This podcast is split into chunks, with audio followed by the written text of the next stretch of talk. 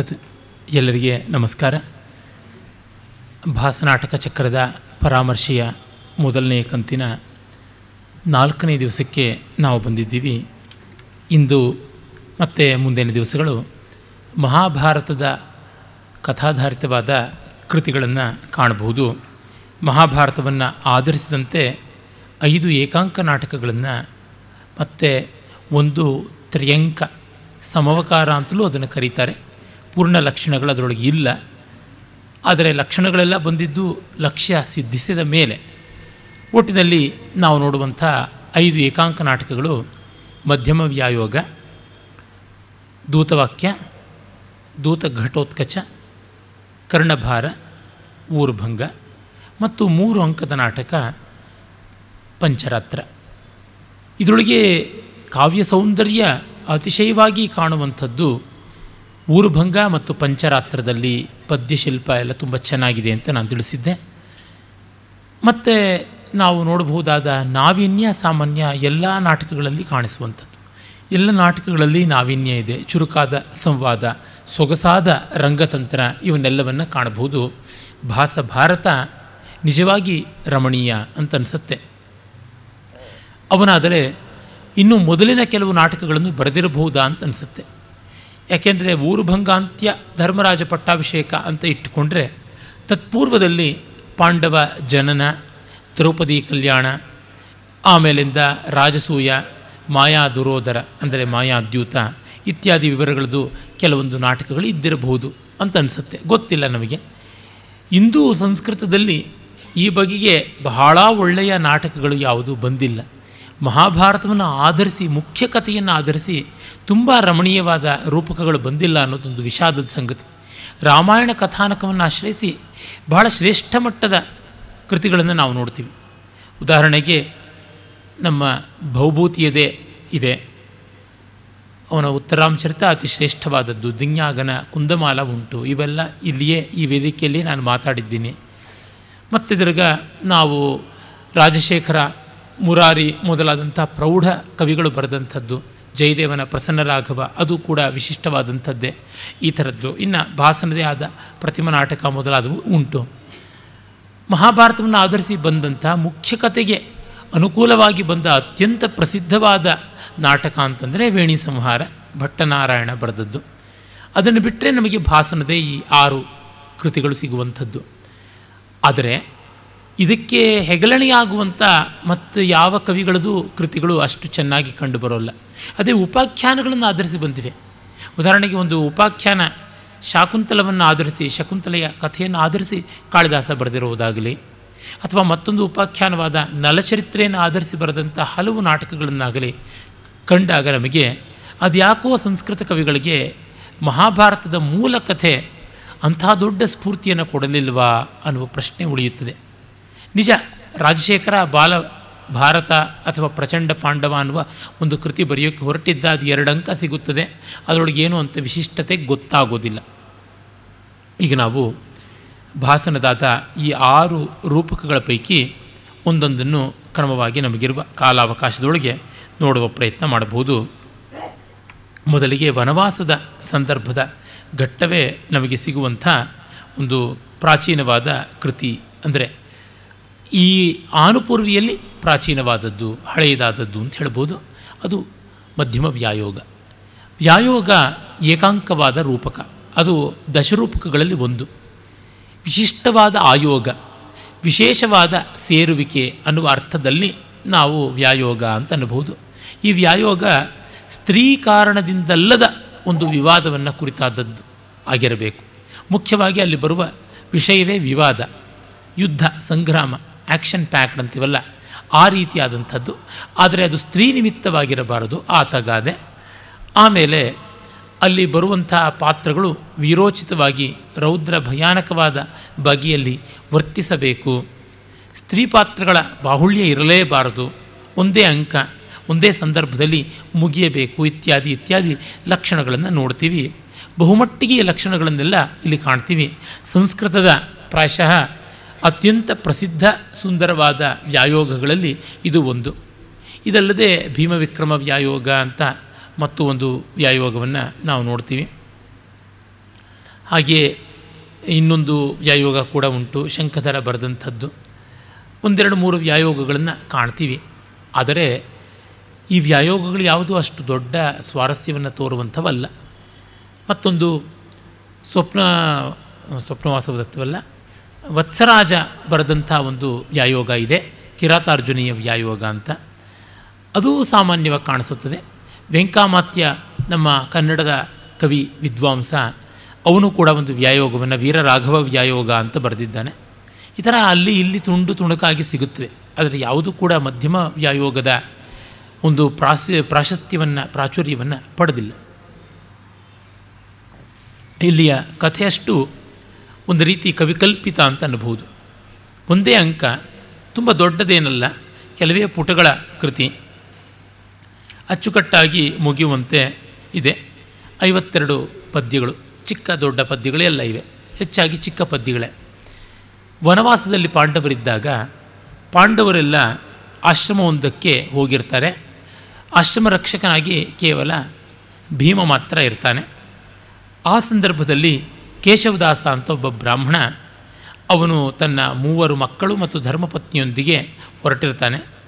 ಹೊರಟಿದ್ದಾಗ ದಾರಿಯಲ್ಲಿ ಘಟೋತ್ಕಚ ಕಾಣಿಸಿಕೊಂಡು ಅವ್ರನ್ನ ತಡೆದು ತನ್ನ ತಾಯಿ ಹಿಡಂಬಾದೇವಿಯ ಉಪವಾಸ ವ್ರತದ ಪಾರಣೆಗಾಗಿ ನಿಮ್ಮಲ್ಲಿ ಒಬ್ಬ ಬೇಕು ಅಂತ ಕೇಳ್ತಾನೆ.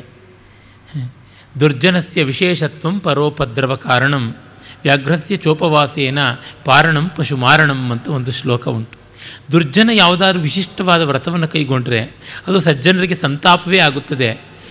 ಹುಲಿ ಉಪವಾಸ ಮಾಡಿದ್ರೆ ಅದರ ಪಾರಣೆಗೆ ಗೋವೇ ಬೇಕು. ಕುರಿ ಮೇಕೆ ಇತ್ಯಾದಿ ಯಾವುದೂ ಆಗೋದಿಲ್ಲ ಅಂತ. ಆ ರೀತಿಯಾಗಿ ಪಾಪ ನಮ್ಮ ಹಿಡಿಂಬಾದೇವಿಯ ಉಪವಾಸ ಅಂತಂದರೆ ಒಂದು ಬ್ರಹ್ಮಹತ್ಯೆಯಿಂದ ಮುಗಿಯಬೇಕು ಅಂತ. ಅದಕ್ಕಾಗಿ ಈ ನಾಲ್ಕು ಜನ ಗಂಡಸರ ಪೈಕಿ ಒಬ್ಬರನ್ನು ತನ್ನ ವಶ ಮಾಡಬೇಕು ಅಂದರೆ ದೊಡ್ಡವನನ್ನು ತಂದೆ, ಚಿಕ್ಕವನನ್ನು ತಾಯಿ ನಮಗೆ ಬೇಕು ನಮಗೆ ಬೇಕು ಅಂತ. ಜ್ಯೇಷ್ಠ ಕುಲೋದ್ಧಾರಕ ಧರ್ಮಪುತ್ರ ಅಂತ, ಕನಿಷ್ಠ ಪ್ರಿಯಪುತ್ರ ಅಂತ ತಾಯಿ, ತಂದೆ ಹೀಗೆ ಮಾಡ್ಕೊಳ್ತಾರೆ.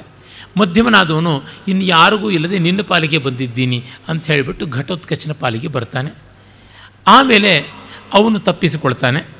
ಅವನನ್ನು ಮಧ್ಯಮ ಮಧ್ಯಮ ಅಂತ ಕೂಗಿದಾಗ ಭೀಮ ಬರ್ತಾನೆ. ಅವನು ವ್ಯಾಯಾಮ ಮಾಡ್ತಾ ಇದ್ದವನು. ತಾನು ಮಧ್ಯಮ, ಪಾಂಡವರಲ್ಲಿ ಮಧ್ಯಮ, ಪಂಚಭೂತಗಳಲ್ಲಿ ಮಧ್ಯಮ ಅಂತೆಲ್ಲ ಹೇಳಿಕೊಂಡು ಬರ್ತಾನೆ. ಆಮೇಲೆ ಅವನಿಗೆ ಗೊತ್ತಾಗುತ್ತದೆ ಘಟೋತ್ಕಚ ಅಂತ. ಆದರೆ ಘಟೋತ್ಕಚನಿಗೆ ಗೊತ್ತಾಗೋದಿಲ್ಲ. ಅದು ಒಂದು ಸ್ವಾರಸ್ಯಕಾರಿಯಾದ ಸಂದರ್ಭ. ಒಂದು serious level another comic level ಅಂತೀವಲ್ಲ, ಆ ತರಹ. ಕಡೆಗೆ ಆ ಬ್ರಾಹ್ಮಣ ಕುಟುಂಬವನ್ನು ಹಿಂಸೆ ಮಾಡಬೇಡ. ನಾನೇ ನಿನಗೆ ವಶನಾಗ್ತೀನಿ ಅಂತ ಹೇಳ್ತಾನೆ. ಅದಕ್ಕೆ ಒಪ್ಪಿಕೊಳ್ತಾನೆ. ಆದರೆ ಭೀಮ ತನ್ನ ಶೌರ್ಯದ ಮೂಲಕವಾಗಿ ಘಟೋತ್ಕಚನನ್ನು ಎದುರಿಸ್ತಾನೆ. ಘಟೋತ್ಕಚ ಅವನನ್ನು ಯುದ್ಧದಲ್ಲಿ ಗೆಲ್ಲಲಾಗದೆ, ನೀನು ನನಗೆ ವಶನಾಗ್ತೀನಿ ನನ್ನ ತಾಯಿಯ ಪಾರಣೆಗಾಗಿ ಆಹಾರವಾಗ್ತೀನಿ ಅಂತ ಹೇಳಿರೋದ್ರಿಂದ ನೀನು ತಗಾದೆ ಮಾಡದೆ ಬರಬೇಕು ಅಂತಾನೆ ಆಗಲಿಂತ ಹೊರಡ್ತಾನೆ. ಅಷ್ಟೊತ್ತಿಗೆ ತಡವಾಗಿರೋ ಕಾರಣ ಚಿಂತಾಕ್ರಾಂತಳಾದಂಥ ತಾಯಿ ಬರ್ತಾಳೆ. ಹಿಡುಪೆ ಬಂದು ನೋಡಿದ ತಕ್ಷಣ ಗಂಡ, ಭೀಮ, ಮಗನನ್ನು ನೋಡಿ ಇದು ಯಾರು ಗೊತ್ತಾಯ್ತಂತ ನಿನ್ನ ಪಾರಣೆಗಾಗಿ ತಂದಿದ್ದೀನಿ ಅಂತ, ಛೀ ಪಾಪಿ, ಈ ಥರದ ಮಾತು ಉಂಟೆ, ನಿನ್ನ ತಂದೆ ಅಂತಂತಾಳೆ. ಆಗ ಅವನು ನಮಸ್ಕಾರ ಮಾಡಿ ಎಲ್ಲವೂ ಸುಖಾಂತವಾಗುವಂಥದ್ದು, ಇದು ಸಾಮಾನ್ಯ ರೂಪಕದ ಕಥಾವೃತ್ತ ಅಂತ. ಈ ತಂದೆ ಮಕ್ಕಳ ಸೆಣಸಾಟ ಒಬ್ಬರಿಗೆ ಗೊತ್ತಿಲ್ಲದೆ ಹೋಗುವಂಥದ್ದು ಅಥವಾ ಇಬ್ಬರಿಗೂ ಗೊತ್ತಿಲ್ಲದೆ ಹೋಗುವಂಥದ್ದು, ಇದನ್ನು ಅನೇಕ ಪ್ರಾಚೀನ ಪುರಾಣ ಕಥಾನಕಗಳಲ್ಲಿ ನೋಡ್ತೀವಿ. ರಾಮಾಯಣದಲ್ಲಿ ಬರುವಂತಹ ಲವಕುಶ ಮತ್ತು ರಾಮರ ಕಾಳಗ, ರಾಮಾಯಣ ಅಂದರೆ ವಾಲ್ಮೀಕಿ ರಾಮಾಯಣದಲ್ಲಿ ಅಲ್ಲ, ಇನ್ನು ಬೇರೆ ಬೇರೆ ರಾಮಾಯಣಗಳಲ್ಲಿ, ಪದ್ಮಪುರಾಣದಲ್ಲಿ ಬರುವಂತಹ ರಾಮಾಯಣ ಕಥಾನಕದಲ್ಲಿ ನೋಡ್ತೀವಿ. ಹಾಗೆಯೇ ಭವಭೂತಿಯ ಉತ್ತರ ರಾಮಚರಿತ್ರೆಯಲ್ಲಿ ನೋಡ್ತೀವಿ. ಇನ್ನು ಹಲವು ರಾಮ ಕಥಾನಕಗಳಲ್ಲಿ ಕಾಣ್ತೀವಿ ಮತ್ತು ಲೋಕದಲ್ಲಿ ಪ್ರಸಿದ್ಧವಾಗಿರುವಂಥ ರಾಮಾಯಣದ ಆ ಲವಕುಶ ಕಥೆ, ಲವ ಮತ್ತು ಕುಶರು ರಾಮನ ಜೊತೆಗೆ ಯಜ್ಞಾಶ್ವದ ವಿಷಯದ ಸಂಘರ್ಷಕ್ಕಿಳಿಯುವಂಥದ್ದೇ ಉಂಟು. ಜೈವಿನಿ ಭಾರತದಲ್ಲಿ ಬರುವಂಥದ್ದು ಕೂಡ ಅದೇ ಬಗೆಯಾದಂಥದ್ದಾಗಿದೆ ಕನ್ನಡಗರಿಗಂತೂ ತುಂಬ ಪ್ರಸಿದ್ಧವಾದದ್ದು ಅನೇಕ ಯಕ್ಷಗಾನಾದಿಗಳಲ್ಲಿ ಕಾಣ್ತೀವಿ. ಜೊತೆಗೆ ಮಹಾಭಾರತದಲ್ಲಿ ಕೂಡ ಅರ್ಜುನ ಮತ್ತು ಬಬ್ರುವಾಹನ, ಇವರಿಗೆ ಕೂಡ ಬರುವಂಥ ಸಂಗ್ರಾಮ.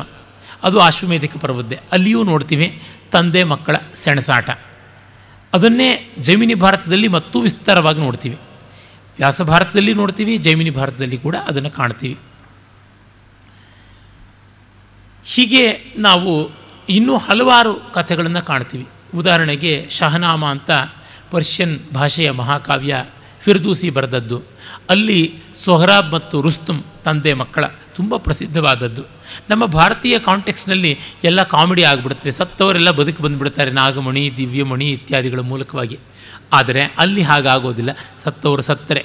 ಅಲ್ಲಿ ಮಗ ಸಾಯ್ತಾನೆ, ತಂದೆ ಸಂಕಟ ಪಡ್ತಾನೆ. ಹೀಗೆಲ್ಲ ಆಗುವಂಥದ್ದು.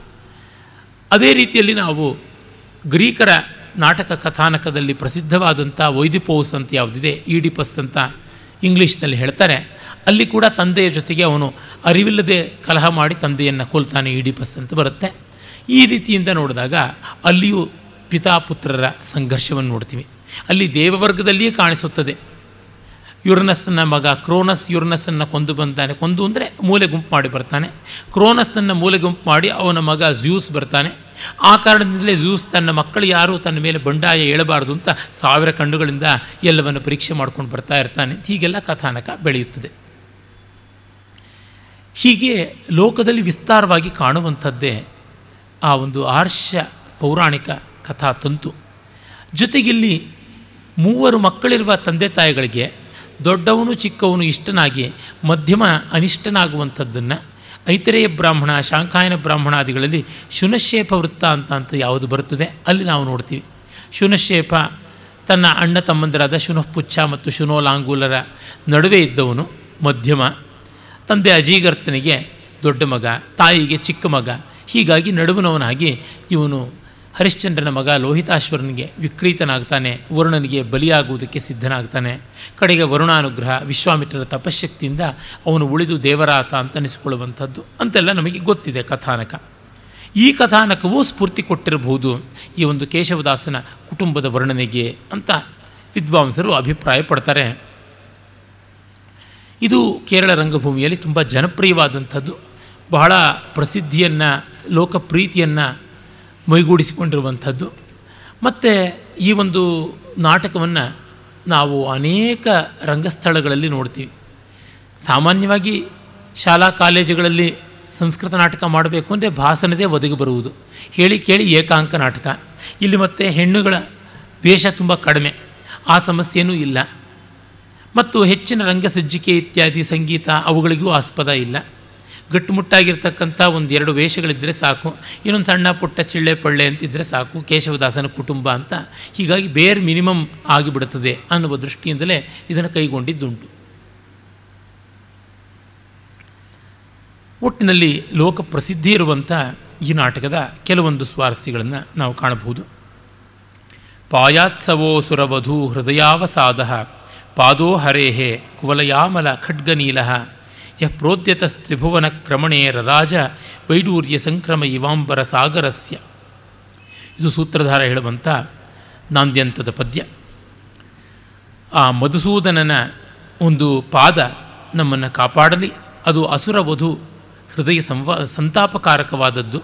ಮತ್ತು ನೀಲ ಕುವಲಯದಂತೆ, ನೀಲ ಕನ್ನೈದಿಲೆ ಅಂತ ಯಾವುದಂತೀವಿ ಅದರಂತೆ ಖಡ್ಗದ ನೈಲ್ಯದಂತೆ ರಾರಾಜಿಸುವಂಥದ್ದು ವಾಮನಾವತಾರದ ಕಾಲದಲ್ಲಿ ಆಕಾಶಕ್ಕೆ ಚಾಚಿದಂಥದ್ದು, ಮೂರು ಲೋಕಗಳಿಗೆ ಪಾವನಕಾರಿಯಾದಂಥ ಗಂಗೆಯನ್ನು ಹುಟ್ಟಿಸಿದ್ದು ಜಗತ್ತನ್ನೆಲ್ಲ ಅಳೆದದ್ದು ಆ ರೀತಿಯಾದ ಪಾದಕ್ಕೆ ನಮ್ಮ ನಮಸ್ಕಾರ, ಅದು ಕಾಪಾಡಲಿ ಅಂತ ಈ ಒಂದು ಮಂಗಳ ಪದ್ಯವನ್ನು ಕಾಣ್ತೀವಿ. ಭಾಸನ ಪ್ರಾಯಿಕವಾದ ಮಂಗಳ ಪದ್ಯಗಳೆಲ್ಲ ವಿಷ್ಣು ಪರವಾದದ್ದು. ಅವನಿಗೆ ಶಿವದ್ವೇಷ ಏನೂ ಕಾಣಿಸುವುದಿಲ್ಲ. ವಿಷ್ಣು ಭಕ್ತಿ ಇದೆ, ಅದು ಯಾವ ರೀತಿಯಿಂದಲೂ ಹೇಯವಲ್ಲ. ಸೂತ್ರಧಾರ ನೇರವಾಗಿ ಬರ್ತಾನೆ. ಬಂದು ವಿಜ್ಞಾಪನ ಮಾಡುವ ಹೊತ್ತಿಗೆ ನೇಪಥ್ಯದಲ್ಲಿ ಕಲಕನ. ಹಾಗಾಗಿ ಆ ವೃದ್ಧ ಬ್ರಾಹ್ಮಣ ಕೇಶವದಾಸನ ಕುಟುಂಬಕ್ಕೆ ಎಲ್ಲ ಬಂದೊದಗಿದ ಕಷ್ಟ ಈ ಘಟೋತ್ಕಚನ ಮೂಲಕವಾಗಿ ಅನ್ನುವುದು ಗೊತ್ತಾಗುತ್ತದೆ. ಮತ್ತು ಆ ಬ್ರಾಹ್ಮಣ ಕುಟುಂಬದ ಒಂದು ಒದ್ದಾಟ. ಅವರು ಇವನನ್ನು ವರ್ಣಿಸುವಂಥದ್ದು ಘಟೋತ್ಕಚನನ್ನು. ನಾನು ಹಿಂದೆಯೇ ಹಲವು ಬಾರಿ ವೇದಿಕೆಯಲ್ಲಿ ನಿವೇದನೆ ಮಾಡಿದ್ದೆ. ಸಂಸ್ಕೃತ ನಾಟಕದಲ್ಲಿ ಯಾವುದೇ ಪಾತ್ರವು ಪ್ರಾಯಿಕವಾಗಿ ಸೂಚನೆ ಇಲ್ಲದೆ ರಂಗಸ್ಥಳ ಪ್ರವೇಶ ಮಾಡೋಲ್ಲ. ಪ್ರೇಕ್ಷಕರಿಗೆ ಎಲ್ಲವೂ ಗೊತ್ತಿರಬೇಕು. ಪ್ರೇಕ್ಷಕ ಸರ್ವಜ್ಞನಂತೆ ಇರ್ತಾನೆ. ಪ್ರತಿಯೊಂದು ಅವನ ಅರಿವಿಲ್ಲದೆ ನಡೆಯುವಂಥದ್ದಲ್ಲ ಅಂತ. ಒಂದು ಪಾತ್ರ ಬರುತ್ತದೆ ಅಂದರೆ, ಏಷ ಸಮಾಗತಃ, ಯೋ, ಇವನು ಬಂದನಲ್ಲ, ಅನ್ನೆಂಥವನು ಅನ್ನುವಂಥದ್ದೊಂದು ವರ್ಣನೆ. ಹೀಗೆ ಮಾಡುವುದುಂಟು. ಸೂಚನೆ ಇಲ್ಲದೆ ಅನಿವಾರ್ಯವಾಗಿ ಕೆಲವೊಮ್ಮೆ ಪಾತ್ರಗಳು ಪ್ರವೇಶ ಮಾಡಬಹುದು. ಅದು ಒಂದು ನಾಟಕದಲ್ಲಿ ಒಂದು ಬಾರಿಯೋ, ಎರಡು ಬಾರಿಯೋ, ಆದರೆ ಆದೀತು ಇಲ್ಲದಿದ್ದರೆ ಇಲ್ಲ. ಅಪಟಿಕ್ಷೇಪೇಣ ಪ್ರವೇಶ ಅಂತ ಹೇಳಿಬಿಟ್ಟು ಒಮ್ಮೆಲೆ ನುಗ್ಗಿ ಬರುವಂಥದ್ದು ನೇಪಥ್ಯದ ಆ ಬಟ್ಟೆಯನ್ನು ಧಡಕ್ಕನೆ ಸರಿಸಿಕೊಂಡು ಅದನ್ನು ಹೊಡ್ಕೊಂಡು ಬರುವಂಥದ್ದು, ಹಾರಿಸಿಕೊಂಡು ಬರುವಂಥದ್ದು ಅಂತ. ಅದು ಒಂದು ಸೊಗಸು, ಅದು ಒಂದು ರಂಗತಂತ್ರ ಅಂತ. ಯಕ್ಷಗಾನದಲ್ಲಿ ಆ ರೀತಿಯಾದದ್ದನ್ನು ಈಗಲೂ ನಾವು ನೋಡ್ತೀವಿ. ಮತ್ತು ಆ ಪ್ರವೇಶದ ಕಾಲದಲ್ಲಿ ಇನ್ನು ಮಿಕ್ಕಂಥ ರಂಗಸ್ಥಳದ ಮೇಲೆ ಇರುವಂಥ ಪಾತ್ರಗಳು ಈಗ ಪ್ರವಿಷ್ಟವಾಗುವಂಥ ಪಾತ್ರದ ಬಗ್ಗೆ ಒಂದೋ ಎರಡು ಮಾತನ್ನೋ, ಒಂದೋ ಎರಡು ಪದ್ಯಗಳನ್ನು ಹೇಳುವುದುಂಟು. ಆ ಮಾತಾಗಲಿ, ಪದ್ಯವಾಗಲಿ, ಆ ಇಡೀ ಪಾತ್ರದ ಆಂಗಿಕ ಮತ್ತು ಆಹಾರ್ಯ ಅಭಿನಯಕ್ಕೂ ಸೂಚನೆ. ಅಂದರೆ ಅವುಗಳ ವೇಷ ರೂಪ ಹೇಗಿರಬೇಕು, ವಸ್ತ್ರಾಲಂಕಾರ ಪ್ರಸಾಧನಾದಿಗಳು ಹೇಗಿರಬೇಕು ಅನ್ನೋದನ್ನು ತೋರ್ಪಡಿಸುತ್ತದೆ. ಮತ್ತು ಆ ಪಾತ್ರದ ಮೂಲಕವಾಗಿ ಕವಿ ಏನು ಹೇಳೋಕ್ಕೆ ಹೊರಟಿದ್ದಾನೆ, ಅದರ ಒಂದು ಸೂಚನೆ ಕೂಡ ನಮಗೆ ಕಾಣಿಸುವಂಥದ್ದಾಗುತ್ತೆ. ಇಲ್ಲಿ ನೋಡಿ ಹೇಳ್ತಾ ಇದ್ದಾನೆ. ಎರಡು ಮೂರು ಪದ್ಯಗಳಲ್ಲಿ ನಾವು ನೋಡ್ತೀವಿ ಆ ಘಟೋತ್ಕಚನ ವರ್ಣನೆಯನ್ನು. ತರುಣ ರವಿಕರ ಪ್ರಕೀರ್ಣ ಕೇಶ ಭ್ರುಕುಟಿ ಪುಟೋಜ್ವಲ ಪಿಂಗಲಾಯತಾಕ್ಷ ಸತಡಿದಿವ ಘನ ಸ ಕಂಠ ಸೂತ್ರೋ ಯುಗನಿಧನೆ ಪ್ರತಿಮಾಕೃತಿರ್ಹರಸ್ಯ ಸೂರ್ಯನ ಕಿರಣಗಳ ಹಾಗೆ ಕೆಂಪಗೆ ಕೆಂಚಾಗಿರ್ತಕ್ಕಂಥ ತಲೆ ಕೂದಲು, ಹುಬ್ಬು ಗಂಟಿಟ್ಟಂತಹ ಕಂದು ಬಣ್ಣದ ಕೆಂಡವನ್ನು ಉಳುವ ಕಣ್ಣುಗಳು, ಮಿಂಚಿನಿಂದ ಕೂಡಿದ ಮೋಡದಂತೆ ಕಂಠಸೂತ್ರವನ್ನು ಹಾಕಿಕೊಂಡು ಯುಗಾಂತ್ಯದಲ್ಲಿ ಮೂಡಿದ ಮಹಾದೇವನಂತೆ ಕಾಣಿಸ್ತಾ ಇದ್ದಾನೆ ಅಂತನ್ನುವ ಒಂದು ವರ್ಣನೆ. ಗ್ರಹಯುಗಲ ನಿಭಕ್ಷ, ಪೀನ ವಿಸ್ತೀರ್ಣ ವಕ್ಷಾಹ ಕನಕ ಕಪಿಲಕೇಶ ಪೀನ ಕೌಶೇಯ ವಾಸಾಹ ತಿಮಿರ ನಿವಹ ವರ್ಣ, ಪಾಂಡರೋದ್ವೃತ್ತ ದಂಷ್ಟ್ರೋಹ ನವೈವ ಜಲಗರ್ಭೋ ಲೀಯಮಾನಿಂದು ಲೇಖ. ಎರಡು ಗ್ರಹಗಳನ್ನೇ ಕಣ್ಣಲ್ಲಿ ತುಂಬಿಸಿಕೊಂಡಂತೆ ಕೆಂಪು ಗೋಳಗಳನ್ನು ಕಣ್ಣಿಂದ ತಿರುಗಿಸುವಂತೆ ಕಾಣಿಸ್ತಾ ಇದ್ದಾನೆ. ವಿಸ್ತಾರವಾದ, ವಿಶಾಲವಾದ ವಕ್ಷಸ್ಥಲವನ್ನು ಉಳ್ಳವನು. ಕೆಂಗೂದಲು, ತಲೆ ಕೂದಲವನಿಗೆ. ಮತ್ತು ಪೀತ ಕೌಶೇಯ ವಾಸಾಹ, ಹಳದಿಯ ಒಂದು ಉತ್ತರೀಯವನ್ನು, ವಸ್ತ್ರವನ್ನು ಕಟ್ಟಿಕೊಂಡಿದ್ದಾನೆ. ತಿಮಿರ ನಿವಹವರ್ಣ ಕತ್ತಲೆಯ ಮೊತ್ತದ ಒಂದು ಬಣ್ಣ ಅವನದು. ಮತ್ತು ಎದ್ದು ಕಾಣುವಂಥ ಬೆಳ್ಳಗಿನ ಕೋರೆ ದಾಡೆ. ಹಾಗೆ ನೋಡಿದಾಗ ಮೋಡದಲ್ಲಿ ಮರೆಯಾದ ಚಂದ್ರಲೇಖೆ ಈಗಲೇ ತಲೆ ಚಾಚ್ತಾ ಇದೆಯೋ ಎಂಬಂತೆ ಕಾಣಿಸುತ್ತೆ ಅವನ ಮುಖದಲ್ಲಿ ಆ ಕೋರೆ ಅಂತ. ಬಾಲೆಂದು ಕಪ್ಪು ಮೋಡಗಳ ನಡುವಿಂದ ಹೊರಗೆ ಚಾಚಿಕೊಳ್ಬೇಕಾದರೆ ಅದು ಯಾವ ರೀತಿ ಕಾಣಿಸುತ್ತೋ ಹಾಗೆ ಅವನ ಕಪ್ಪು ಮೋರೆಯಲ್ಲಿ ಕೋರೆ ಅಂತ. ಕುಮಾರವ್ಯಾಸ ಒಂದು ಕಡೆ ಹೇಳ್ತಾನೆ, ಕಾರಿರುಳ ಪಟ್ಟಣಕ್ಕೆ ಚಂದ್ರನ ತೋರಣವ ಕಟ್ಟಂತೆ ಕಟ್ಟಿದಂತೆ ಅಂತ. ಘಟೋತ್ಕಚನ ವರ್ಣನೆಯಲ್ಲೇ ಕಾರಿರುಳ ಪಟ್ಟಣಕ್ಕೆ ಚಂದ್ರಮನ ತೋರಣವನ್ನು ಕಟ್ಟಿದಂತೆ ಅವನು ಹಲ್ಲು ಕಿಸಿದರೆ ಆ ಕೋರೆ ಹಲ್ಲುಗಳು ಫಳಾರಂತ ಹೊಳೆಯುವಂಥದ್ದು ಕಪ್ಪು ಮುಖದಲ್ಲಿ ಎನ್ನುವುದು. ಕಾರಿರುಳನ್ನ ಪಟ್ಟಣ ಅಷ್ಟು ವಿಶಾಲವಾದದ್ದು, ಅದಕ್ಕೆ ಚಂದ್ರಮನ ತೋರಣವನ್ನು ಕಟ್ಟುವಂಥದ್ದು ಎಷ್ಟು ಅಮೋಘವಾದ ಕಲ್ಪನೆಯನ್ನು ಕವಿ ಕೊಡ್ತಾನೆ. ಕಲಭದಶನದಂಷ್ಟ ಲಾಂಗಲಾಕಾರನಾಸಃ ಕರಿವರ ಕರಬಾಹು ನೀಲಜೀಮೂತವರ್ಣ ಹುತಹುತವಹ ದೀಪ್ತೋ ಯಸ್ಥಿತೋ ಭಾತಿ ಭೀಮಸ್ ತ್ರಿಭುವನ ತ್ರಿಪುರ ಪುರನಿಹಂತು ಶಂಕರಸ್ಯೇವ ರೋಷಃ. ಮರಿಯಾನೆಯ ಕೋರೆಯಂತೆ ಉದ್ದವಾದ ಕೋರೆ, ನೇಗಿಲಿನಂತೆ ಎದ್ದು ತೋರುವ ಮೂಗು, ಆನೆಯ ಸೊಂಡಿಲಿನಂತೆ ಕಪ್ಪಾದ ಉದ್ದವಾದ ತೋಳುಗಳು, ಆಹುತಿ ಕೊಡಲ್ಪಟ್ಟ ಅಗ್ನಿಯಂತೆ ಧಗದ್ದಗಿಸಿ ಕಾಣುವಂತಹ ತೇಜಸ್ಸು, ನೋಡಿದರೆ ಪ್ರಳಯಕಾರಿ ಶಂಕರನ ರೂಪವೋ ಎಂಬಂತೆ ಇದೆ ಅಂತ ಮತ್ತೊಮ್ಮೆ. ಹೀಗೆ ಆ ಇಡೀ ವೇಷಭೂಷಣ, ಪಾತ್ರ, ಚಿತ್ರಣ ಎಲ್ಲವೂ ಈ ಕೆಲವು ಪದ್ಯಗಳಲ್ಲೇ ಬರಬೇಕು. ಆ ಥರ ಮಾಡ್ತಾರೆ. ಆ ಘಟೋತ್ಕಚ ಮೊದಲೇ ಹೇಳಿದಂತೆ ಬ್ರಾಹ್ಮಣನ ತಡೆದು ತನ್ನ ತಾಯಿಯ ಪಾರಣೆಗೆ ಬೇಕು ಅಂತಂತಾನೆ. ಅಲ್ಲಿ ಆ ಬ್ರಾಹ್ಮಣ ಕುಟುಂಬಕ್ಕೆ ಹೊಯ್ದಾಟ. ಏನು ಮಾಡೋದು ಅಂತ ಗೊತ್ತಾಗೋಲ್ಲ. ಅಕ್ಕಿ ಮೇಲಾಸೆ, ನಂಟರ ಮೇಲೆ ಪ್ರೀತಿ ಅನ್ನುವಂಥದ್ದು. ಆಮೇಲೆ ಅಲ್ಲಿ ಒಬ್ಬರು ಬ್ರಾಹ್ಮಣ ಇರ್ತಾನೆ. ಆ ಬ್ರಾಹ್ಮಣನ ಯಾಗಕ್ಕಾಗಿ ಇವರೆಲ್ಲರೂ ಹೊರಟಿರ್ತಾರೆ. ಧೌಮ್ಯನ ಆಶ್ರಮಕ್ಕಾಗಿ. ಶತಕುಂಭಂ ನಾಮ ಯಜ್ಞಂ ಅನುಭವಿತು ಮಹರ್ಷಿಯರ್ ಧೌಮ್ಯಸ್ಯ ಆಶ್ರಮಂ ಗತಾಹ ಇತಿ. ಈ ಪಾಂಡವರೆಲ್ಲರೂ ಅಲ್ಲಿಗೆ ಹೋಗಿರ್ತಾರೆ. ಅಲ್ಲಿಗೆ ಇವರು ಹೋಗಿ ಸೇರಿಕೊಳ್ಳಬೇಕಾಗಿರ್ತದೆ. ಆದರೆ ಈ ಥರ ಬಂದು ರಾಕ್ಷಸನ ಬಾಯಿಗೆ ಬೀಳಬೇಕಲ್ಲ ಅಂತ. ಆಗ ಪ್ರತಿಯೊಬ್ಬರೂ ನಾನು ಸಾಯ್ತೀನಿ ನಾನು ಸಾಯ್ತೀನಿ ಅನ್ನುವಂತೆ ಅಂದುಕೊಳ್ತಾರೆ. ಆದರೆ ಯಾರೂ ಸಾಯಿಗೊಡೋದಕ್ಕೆ ಇನ್ನೊಬ್ಬರು ಬಿಡೋದಿಲ್ಲ. ಪತ್ನ್ಯಾ ಚಾರಿತ್ರ್ಯಶಾಲಿನ್ಯ ದ್ವಿಪುತ್ರೋ ಮೋಕ್ಷಮಿಚ್ಛಸಿ ಬಲಾಬಲಂ ಪರಿಜ್ಞಾಯ ಪುತ್ರಮೇಕಂ ವಿಸರ್ಜಯ. ಘಟೋತ್ಕಚ ಕೇಳ್ತಾನೆ ನೀನು ಹೆಂಡತಿಯನ್ನು ಕಾಪಾಡಿಕೋ ಮಕ್ಕಳಿಬ್ಬರಲ್ಲಿ ಒಬ್ಬ, ಮಕ್ಕಳು ಮೂವರಲ್ಲಿ ಒಬ್ಬನು ಕೊಡು ಅಂತ. ನಾನು ಹೇಗೆ ಒಬ್ಬ ಮಗನನ್ನು ಕೊಡಲಿ? ಬ್ರಾಹ್ಮಣ, ಶ್ರುತವಾನ್, ವೃದ್ಧ, ಪುತ್ರಂ ಶೀಲಗುಣಾನ್ವಿತಂ, ಪುರುಷಾದಸ್ಯ ದತ್ವಾಹಂ ಕಥಂ ನಿರ್ವೃತಿ ಅಪ್ನುಯಾಂ ನೋಡು ನೋಡ್ತಾ ಇದ್ದಂತೆ ನಾನೊಬ್ಬ ಬ್ರಾಹ್ಮಣ, ಅಹಿಂಸಾವಾದಿ. ಒಬ್ಬ ಮಗನನ್ನು ನಿನ್ನ ಬಾಯಿಗೆ ಹಾಕಿ, ನಾನು ನನ್ನನ್ನು ರಕ್ಷಿಸಿಕೊಳ್ಳಲಿ ಅಂತ. ಇಲ್ಲ, ನಿನ್ನೇನೂ ಮಾಡೋದಕ್ಕಾಗ್ತಾ ಇಲ್ವ? ಅದರಿಂದ ಇಷ್ಟೇ ಮಾಡಬೇಕು ಅಂತ. ಒಬ್ಬೊಬ್ಬರು ನಾನು ಬಲಿಯಾಗ್ತೀನಿ ನಾನು ಬಲಿಯಾಗ್ತೀನಿ ಅಂತಂದಾಗ, ಇಲ್ಲ ಅಂತಾನೆ. ಜ್ಯೇಷ್ಠ ಶ್ರೇಷ್ಠ ಕುಲೆಯ ಲೋಕೆ, ಪಿತೃಣಾಂಶ ಸುಸಂಪ್ರಿಯ ತಥೋಹಮೇವ ಯಾಸ್ಯಾಮಿ, ಗುರುವೃತ್ತಿಂ ಅನುಸ್ಮರನ್, ದೊಡ್ಡವನು ಉಳಿಬೇಕು ಅಂತ ಎರಡನೇವನು. ಅವನು ಉಳಿಬೇಕು ಅಂತ ಮೂರನೇವನು. ಹೀಗೆ. ಆಮೇಲೆ ತಂದೆ ತಾಯಿಗಳು ದೊಡ್ಡವನನ್ನು ಚಿಕ್ಕವನನ್ನು ಕ್ರಮವಾಗಿ ಅಪ್ಪಿಕೊಂಡಾಗ ನಾನು ನಿನಗೇ ಬರ್ತೀನಿ ಅಂತ ಹೇಳ್ಬಿಟ್ಟಿದನುವೆ ಮಧ್ಯಮ ತಾನೇ ತಾನಾಗಿ ಬರ್ತಾನೆ. ಹೀಗೆ ಮಕ್ಕಳಲ್ಲಿ ಆಯ್ಕೆ ಮಾಡುವುದು ಕಷ್ಟ, ಆಯ್ಕೆ ಮಾಡೋ ಅನಿವಾರ್ಯತೆ ಬಂದಾಗ ಏನಾದರೂ ಒಂದು ಮಾಡಲೇಬೇಕಲ್ಲ. ಸರ್ವನಾಶಯ ಸಮತ್ಪನ್ನೆ ಅರ್ಧಂ ತ್ಯಜಿತ ಪಂಡಿತ, ಆ ರೀತಿಯಾಗಿ ಆಗಿರುವಂಥದ್ದು. ಆಮೇಲೆ ಹೊರಡ್ತಾನೆ ಘಟೋತ್ಕಚ. ಹಾಗೆ ಹೊರಟಾಗ ಅಲ್ಲಿ ಇದ್ದಕ್ಕಿದ್ದಂಗೆ ಅವನು ತಪ್ಪಿಸಿಕೊಳ್ತಾನೆ. ಹಾಗೆ ತಪ್ಪಿಸಿಕೊಳ್ಳೋದಕ್ಕೆ ಕಾರಣ ಏನಂತಂದರೆ, ಅಲ್ಲಿಯೇ ಅವನು ಆಚಮನವನ್ನು ಮಾಡಿ ಆ ಒಂದು ತನ್ನ ಅಂತಿಮ ಕ್ಷಣವನ್ನು ದೇವತಾ ಚಿಂತನೆಯಲ್ಲಿ ಕಾಲ ಕಳೆಯಬೇಕು ಅನ್ನುವಂಥದ್ದಿರುತ್ತದೆ ಅದೇ ಅವನು ಹೇಳ್ತಾನೆ, ಏತಸ್ಮಿನ್ ಅವಾಂತರೆ ಜಲಾಶಯ ಇವ ದೃಶ್ಯತೆ, ತತ್ರ ಮೇ ಪ್ರಕಲ್ಪಿತ ಪರಲೋಕಸ್ಯ ಪಿಪಾಸ ಪ್ರತೀಕಾರಂ ಕರಿಷ್ಯಾಮಿ ಅಂತ ನಾನು ನನಗೆ ಆತ್ಮಶ್ರಾದ್ದ, ಪಿತೃತರ್ಪಣ ಮಾಡಿಕೊಂಡು ನಿನ್ನ ಜೊತೆಗೆ ಬರ್ತೀನಿ ಅಂತ. ತಂದೆ ತಾಯಿಯಂತೂ ಇನ್ನೇನು ಇದ್ದರೂ ಇಲ್ಲ ಇದ್ದರೂ ಇಲ್ಲ ಅನ್ನುವಂತೆ. ತನಗೆ ತಾನೇ ಕೊನೆಗೆ ಉಳಿಯುವಂಥದ್ದು. ಒರ್ವನೇ, ನಿಲುವೆನಿ, ನುತ್ಕಟ ಕ್ಷಣಗಳಲ್ಲಿ, ನಿರ್ವಾಣ ದೀಕ್ಷೆಯಲ್ಲಿ, ಧರ್ಮ ಸಂಕಟಗಳಲ್ಲಿ ಅಂತ ಡಿ ವಿ ಜಿಯವರು ಹೇಳ್ತಾರಲ್ಲ. ಹಾಗಾಗಿ ನಿರ್ಮಿತ್ರ ನಿರಲು ಕಲಿ ಮಂಕುತಿಮ್ಮ. ನಿರ್ಮಿತ್ರನಾಗಿರಬೇಕು ಅಂತ. ಕೊನೆಗೂ ನಮಗೆ ನಾವೇ ದಿಕ್ಕು. ಇನ್ಯಾರೂ ಅಲ್ಲ. ಆ ಹಾರ್ಡ್ ರಿಯಾಲಿಟಿ ಬಂದಾಗ ಇಷ್ಟು ಕಷ್ಟ ಆಗುತ್ತೆ ಅನುಭವಿಸೋದಕ್ಕೆ. ಒಂದು ಸ್ನೇಹವನ್ನು ಕತ್ತರಿಸಿಕೊಳ್ಳೋದು ಅಂತಂದರೆ ಎಂಥ ಖೇದದ ಸಂಗತಿ. ಇದೆಲ್ಲ ಈ ನಾಟಕದಲ್ಲಿ ನಾವು ಧ್ವನಿಗಳಾಗಿ ಯೋಚನೆ ಮಾಡಬಹುದು. ತಂದೆ ತಾಯಿಗಳು ಮಕ್ಕಳನ್ನು ಬಿಡುವುದು, ಮಗ ತನಗಿನ್ಯಾರೂ ಗತಿ ಇಲ್ಲ ಅಂತ ತಾನು ಆತ್ಮಶ್ರಾದ್ದ ಮಾಡಿಕೊಳ್ಳುವ ಸ್ಥಿತಿಗೆ ಬರುವುದು ಅಸಾಧಾರಣ ಸಂದರ್ಭ. ಆದರೆ ಅದು ಆಗುತ್ತದೆ ಹಾಗೆ. ಏನು ಮಾಡೋಕ್ಕಾಗಲ್ಲ. ನನ್ನ ಸ್ನೇಹಿತರ ಪತ್ನಿ ತುಂಬ ಸಜ್ಜನರು, ಸೌಶೀಲೆ ನನ್ನ ಸ್ನೇಹಿತರೊಬ್ಬರು ಹಾಗೆ ತುಂಬ ಒಳ್ಳೆಯವರು. ಅವರಿಬ್ಬರು ಬಹಳ ಇಷ್ಟಪಟ್ಟು ಮದುವೆ ಆದವರು. ಅವ್ರದ್ದು ಅನುರೂಪವಾದಂಥ ದಾಂಪತ್ಯ.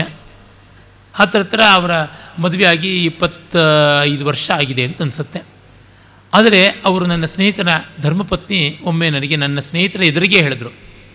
ನೋಡಿ, ಇವನು ಅಂದರೆ ತನ್ನ ಗಂಡನೂ ನನ್ನ ಪಾಲಿಗೆ ಇಲ್ಲ ಅನಿಸುವ ಕ್ಷಣಗಳು ಅನೇಕ ಬಾರಿ ಬಂದಿವೆ ಅಂತ. ಹೀಗೂ ಉಂಟೆ. ದ್ರೌಪದಿ ಪಂಚ ಪಾಂಡವರು ತನ್ನ ಪಾಲಿಗಿಲ್ಲ.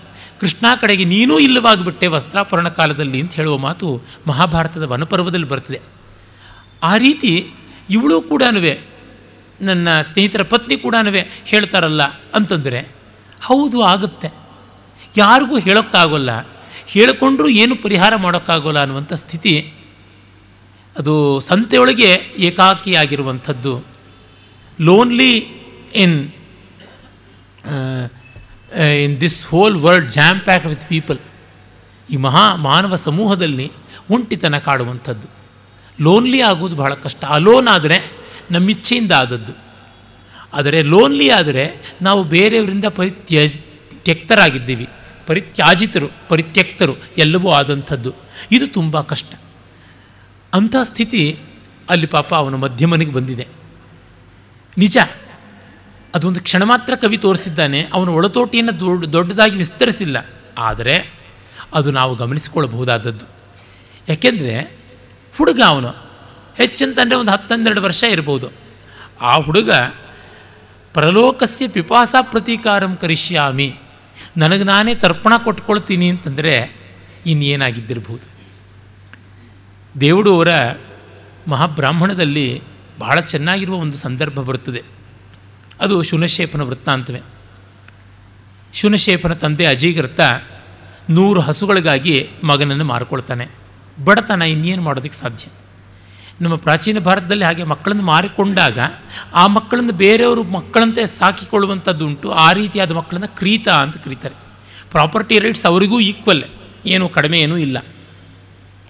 ಈಗ ಅವನನ್ನು ಕೊಂಡಿದ್ದು ಸಾಕಿಕೊಳ್ಳೋದಕ್ಕಲ್ಲ, ಕತ್ತರಿಸೋದಕ್ಕಾಗಿ ವರ್ಣನಿಗೆ ಪ್ರೀತ್ಯರ್ಥವಾಗಿ ಪುರುಷಮೇಧ ಅನ್ನುವ ಯಜ್ಞದ ಮೂಲಕವಾಗಿ ತೃಪ್ತಿಪಡಿಸೋದಿಕ್ಕೆ ಅಂತ. ಹಾಗಾಗಿ ವಿಶ್ವಾಮಿತ್ರ ಅಲ್ಲಿ ಋತ್ವಿಜರಲ್ಲಿ ಒಬ್ಬರಾಗಿ ಬಂದಿರ್ತಾರೆ. ಆ ಸಂದರ್ಭದಲ್ಲಿ ಮೊದಲು ಅವನನ್ನು ಶುನಿಶೇಪನನ್ನು ಕರೆಸಿ ಮಾತಾಡ್ತಾರೆ. ಆಗ ಅಜೀಗರ್ತ ಬಂದು ವಿಶ್ವಾಮಿತ್ರರ ಕಾಲು ಹಿಡ್ಕೊಳ್ತಾನೆ. ಹೇಗಾದರೂ ಆಗಲಿ ಈ ಮಗನನ್ನು ಬದುಕಿಸಿ ಅಂತ. ಏನು ಮಾಡೋಣ, ನೋಡೋಣ ಅಂತ ಅಂದುಕೊಳ್ತಾರೆ. ಶಕುನಶಾಸ್ತ್ರಜ್ಞರು ಹೇಳ್ತಾರೆ, ಯಜ್ಞ ನಿಲ್ಲುತ್ತದೆ, ಪೂರ್ಣ ಆಗೋಲ್ಲ. ಅಂದರೆ ಬಲಿ ಇಲ್ಲದೆ ಪೂರ್ಣ ಆಗೋಲ್ವಲ್ಲ? ಯಜ್ಞ ನಿಲ್ಲುತ್ತದೆ. ಆದರೆ ಯಜ್ಞ ಫಲ ಮಹಾರಾಜನಿಗೆ ದಕ್ಕುತ್ತದೆ ಅಂತ. ಇದು ಹೇಗೆ ಬಹಳ ವಿಚಿತ್ರವಾಗಿದೆ. ಯಜ್ಞವೇ ಪೂರ್ಣವಾಗದೆ ಫಲ ದಕ್ಕುತ್ತದೆ ಅಂದರೆ ಏನು? ಏನೇ ಆಗಲಿ, ಅವನನ್ನು ನೋಡೋಣ, ಹುಡುಗನ್ನ ಅಂತ ಹೇಳ್ಬಿಟ್ಟು ಶೂನಶೇಪನನ್ನು ಕರೆಸ್ಕೋತಾರೆ. ಅವನು ಅಥರ್ವವೇದದ ಶಾಖೆಗೆ ಸೇರಿದಂಥವನು. ಭೃಗುಗೋತ್ರೀಯ. ಅವನನ್ನು ಅವರು ಮಾತಾಡಿಸ್ತಾರೆ, ಏನಪ್ಪ ಹೇಗಿದೆಯಾ ಏನು ಎತ್ತ ಅಂತ. ರಾಜನ್ ಈ ಮ ಗುರುಗಳೇ ಈ ದೇಹ ಹೋಗುವಂಥದ್ದೇ, ಏನು ಮಾಡೋದು? ಆದರೆ ತಂದೆ ತಾಯಿಗಳಿಗೆ ಒಳ್ಳೆಯದಕ್ಕೋಸ್ಕರವಾಗಿ ಹೋಗ್ತಾ ಇದೆ ಅನ್ನೋ ಒಂದು ತೃಪ್ತಿ ಇದೆ, ಎಂದೂ ಅಳಿಯಬೇಕಾದದ್ದು. ಎರಡು ರೀತಿಯಲ್ಲಿ, ಒಂದು ತಂದೆ ತಾಯಿಗಳಿಗೆ ದಾರಿದ್ರ್ಯ ಹೋಗುತ್ತದೆ, ಮತ್ತೊಂದು ಮಹಾರಾಜ ಹರಿಶ್ಚಂದ್ರನಿಗೆ ಜಲೋದರ ರೋಗ ಬಂದಿದೆ, ಅದರ ನಿವಾರಣೆ ಆಗುತ್ತದೆ. ಹೀಗೆ ಕುಟುಂಬಕ್ಕೆ, ದೇಶಕ್ಕೆ ಎರಡಕ್ಕೂ ಒಳಿತಾಗುವಂತಾದರೆ ನನ್ನ ಬಲಿದಾನ ಯಾಕೆ ಬೇಡ ಅಂತ.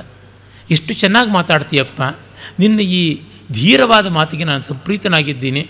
ತಗೋ, ನೂರು ಗೋವುಗಳನ್ನು ಕೊಟ್ಟಿದ್ದೀನಿ ಅಂದರೆ, ಇಲ್ಲ, ನಾನೀಗ ವಿಕ್ರೀತನಾಗಿರೋದ್ರಿಂದ ನನಗೆ ಗೋತ್ರ ಇಲ್ಲ. ಗೋತ್ರ ಇಲ್ಲದೇ ಇದ್ದಾಗ ನನಗೆ ಬ್ರಾಹ್ಮಣ್ಯ ಇಲ್ಲ. ಬ್ರಾಹ್ಮಣ್ಯ ಇಲ್ಲದೇ ಇದ್ದಾಗ ದಾನ ಪ್ರತಿಗ್ರಹಾಧಿಕಾರ ಬರೋದಿಲ್ಲ. ದಾನ ಸ್ವೀಕಾರ ಮಾಡುವಂಥ ಅರ್ಹತೆ ಇಲ್ಲ.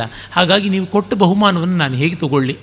ನಿಮಗೆ ಅಭ್ಯಂತರ ಇಲ್ಲ ಅಂದರೆ ದಯಮಾಡಿ ನನ್ನ ಮಾರಿದ ತಂದೆಗೆ ಕೊಡಿ. ಈಗ ಆತನ ತಂದೆ ಅಂತ ಕರಿಬಹುದಾ? ಅದು ಗೊತ್ತಿಲ್ಲ ನನಗೆ. ಆದರೂ ರಕ್ತ ಸಂಬಂಧ ಅನ್ನೋದೊಂದಿರುವುದರಿಂದ ಆತನಿಗೆ ಕೊಡಿ. ನನಗಿರುವುದು ಒಂದೇ ದುಃಖ. ನನ್ನ ತಂದೆ ನೂರೇ ಗೋವುಗಳಿಗೆ ನನ್ನನ್ನು ಮಾರಿಕೊಂಡ್ರು. ಮಹಾರಾಜ ಸಾವಿರ ಗೋವನ್ನಾದರೂ ಕೊಡ್ತಾ ಇದ್ದ. ಇವರಿಗೆ ಪೂರ್ಣ ದಾರಿದ್ರ್ಯವೂ ತೀರೋದಿಲ್ಲ. ದುಃಖವೂ ಉಳಿಯುತ್ತದಲ್ಲ ಅನ್ನುವಂಥ ಸಂಕಟ ಇದೆ ಅಂತ. ಎಂಥ ಧೀರ. ಇದು ಋಷಿಯಲ್ಲದವನ ಬಾಯಿಂದ ಈ ಮಾತು ಬರೋಕ್ಕೆ ಸಾಧ್ಯ ಇಲ್ಲ. ಇವನ್ನ ಹೇಗಾದರೂ ಉಳಿಸ್ಕೊಳ್ಬೇಕು ಅಂತ ವಿಶ್ವಾಮಿತ್ರಗೆ ಅನ್ನಿಸ್ತು ಅಂತ ದೇವಡವರು ಬಹಳ ಚೆನ್ನಾಗಿ ಚಿತ್ರಿಸ್ತಾರೆ. ಆ ಹಿನ್ನೆಲೆಯಲ್ಲಿ ನೋಡಿದ್ರೆ ಆ ಶತಪಥ ಬ್ರಾಹ್ಮಣದ, ಆ ಶತಪಥ ಅಲ್ಲ, ಐತರೆಯ ಬ್ರಾಹ್ಮಣದ ಕಥಾ ತಂತುವಿನ ಹಿನ್ನೆಲೆಯಲ್ಲಿ ಈ ಎಲ್ಲ ಕೃತಿಯನ್ನು ನೋಡಿದಾಗ ನಮಗೆ ಗೊತ್ತಾಗುತ್ತೆ ಎಷ್ಟು ನೋವಾಗಿದ್ದಿರಬೇಕು ಅಂತ. ನಮ್ಮ ಎಚ್ ಕೆ ರಂಗನಾಥ್ ಅವರು ಒಂದು ನೆನಪಿನ ನಂದನ ಅನ್ನುವ ಅವರ ಸ್ಮೃತಿ ಚಿತ್ರಗಳ ಪುಸ್ತಕ ಬರೆದಿದ್ದಾರೆ.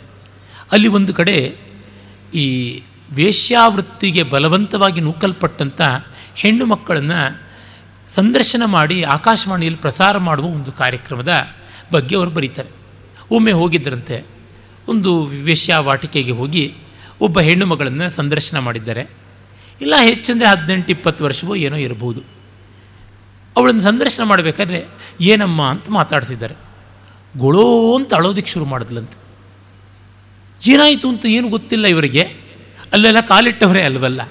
ಹೀಗಾಗಿ ಏನು ತಪ್ಪಾಯಿತು, ಏನು, ಯಾಕೆ ಅಂತಂದರೆ ಒಂದು ಹದಿನೈದು, ಇಪ್ಪತ್ತು ನಿಮಿಷ ಆಗಿ ಹತ್ತು, ಬಿಕ್ಕಿ, ಕರೆದು ಎಲ್ಲ ಆಮೇಲೆ ಆಲೆ ಆಗಿ ಸಮಾಧಾನ ಆಗಿ, ಏನಿಲ್ಲ. ನನ್ನನ್ನು ಎಂಟೊಂಬತ್ತು ವರ್ಷಕ್ಕೆ ಈ ದಂಧೆಗೆ ನೂಕಿದ್ರು. ಇಲ್ಲಿವರೆಗೂ ಈ ಶಬ್ದವನ್ನು ಯಾರೂ ನನಗೆ ಬಳಸಿಲ್ಲ. ಇದನ್ನು ಕೇಳಿದಾಗ ಆದಂಥ ದುಃಖ ಅಂತ ಹೇಳ್ಬಿಟ್ಟು. ರಂಗನಾಥ್ ಅವರು ಅದನ್ನು ನನಗೆ, ಅವರೇ ವ್ಯಕ್ತಿಶಃ ಮಾತಲ್ಲಿಯೇ ಹೇಳಿದ್ದುಂಟು, ಅವ್ರ ಎದುರಿಗೇನೆ ಹೇಳಿದ್ದುಂಟು. ಪುಸ್ತಕದಲ್ಲಿ ಆ ಒಂದು ಹೇಳಿಕೆಯ ತೀವ್ರತೆಯ ಪರಿಣಾಮ ಒಂದು ದಶಾಂಶವೂ ಬಂದಿಲ್ಲ. ಮಾತಿನಲ್ಲಿ ಅವರು ಒಳ್ಳೆ ಕಲಾವಿದರು ಕೂಡ ಆ ಧ್ವನಿ ಏರಿಳಿತ ಅದೆಲ್ಲ ವ್ಯಕ್ತೀಕರಿಸಿ ಅದನ್ನು ಸನ್ನಿವೇಶ ಚಿತ್ರಿಸಿದ್ರು. ಅದನ್ನು ಆಕಾಶವಾಣಿಯಲ್ಲಿ ಪ್ರಸಾರ ಮಾಡಿದಾಗಲಂತೂ ನೂರಾರು ಕಣ್ಣೀರಿನ ಪತ್ರಗಳು ಬಂದು ಬಂತೆ ಆ ಹೆಣ್ಣು ಮಗಳಿಗೆ ಮರುಗಿ.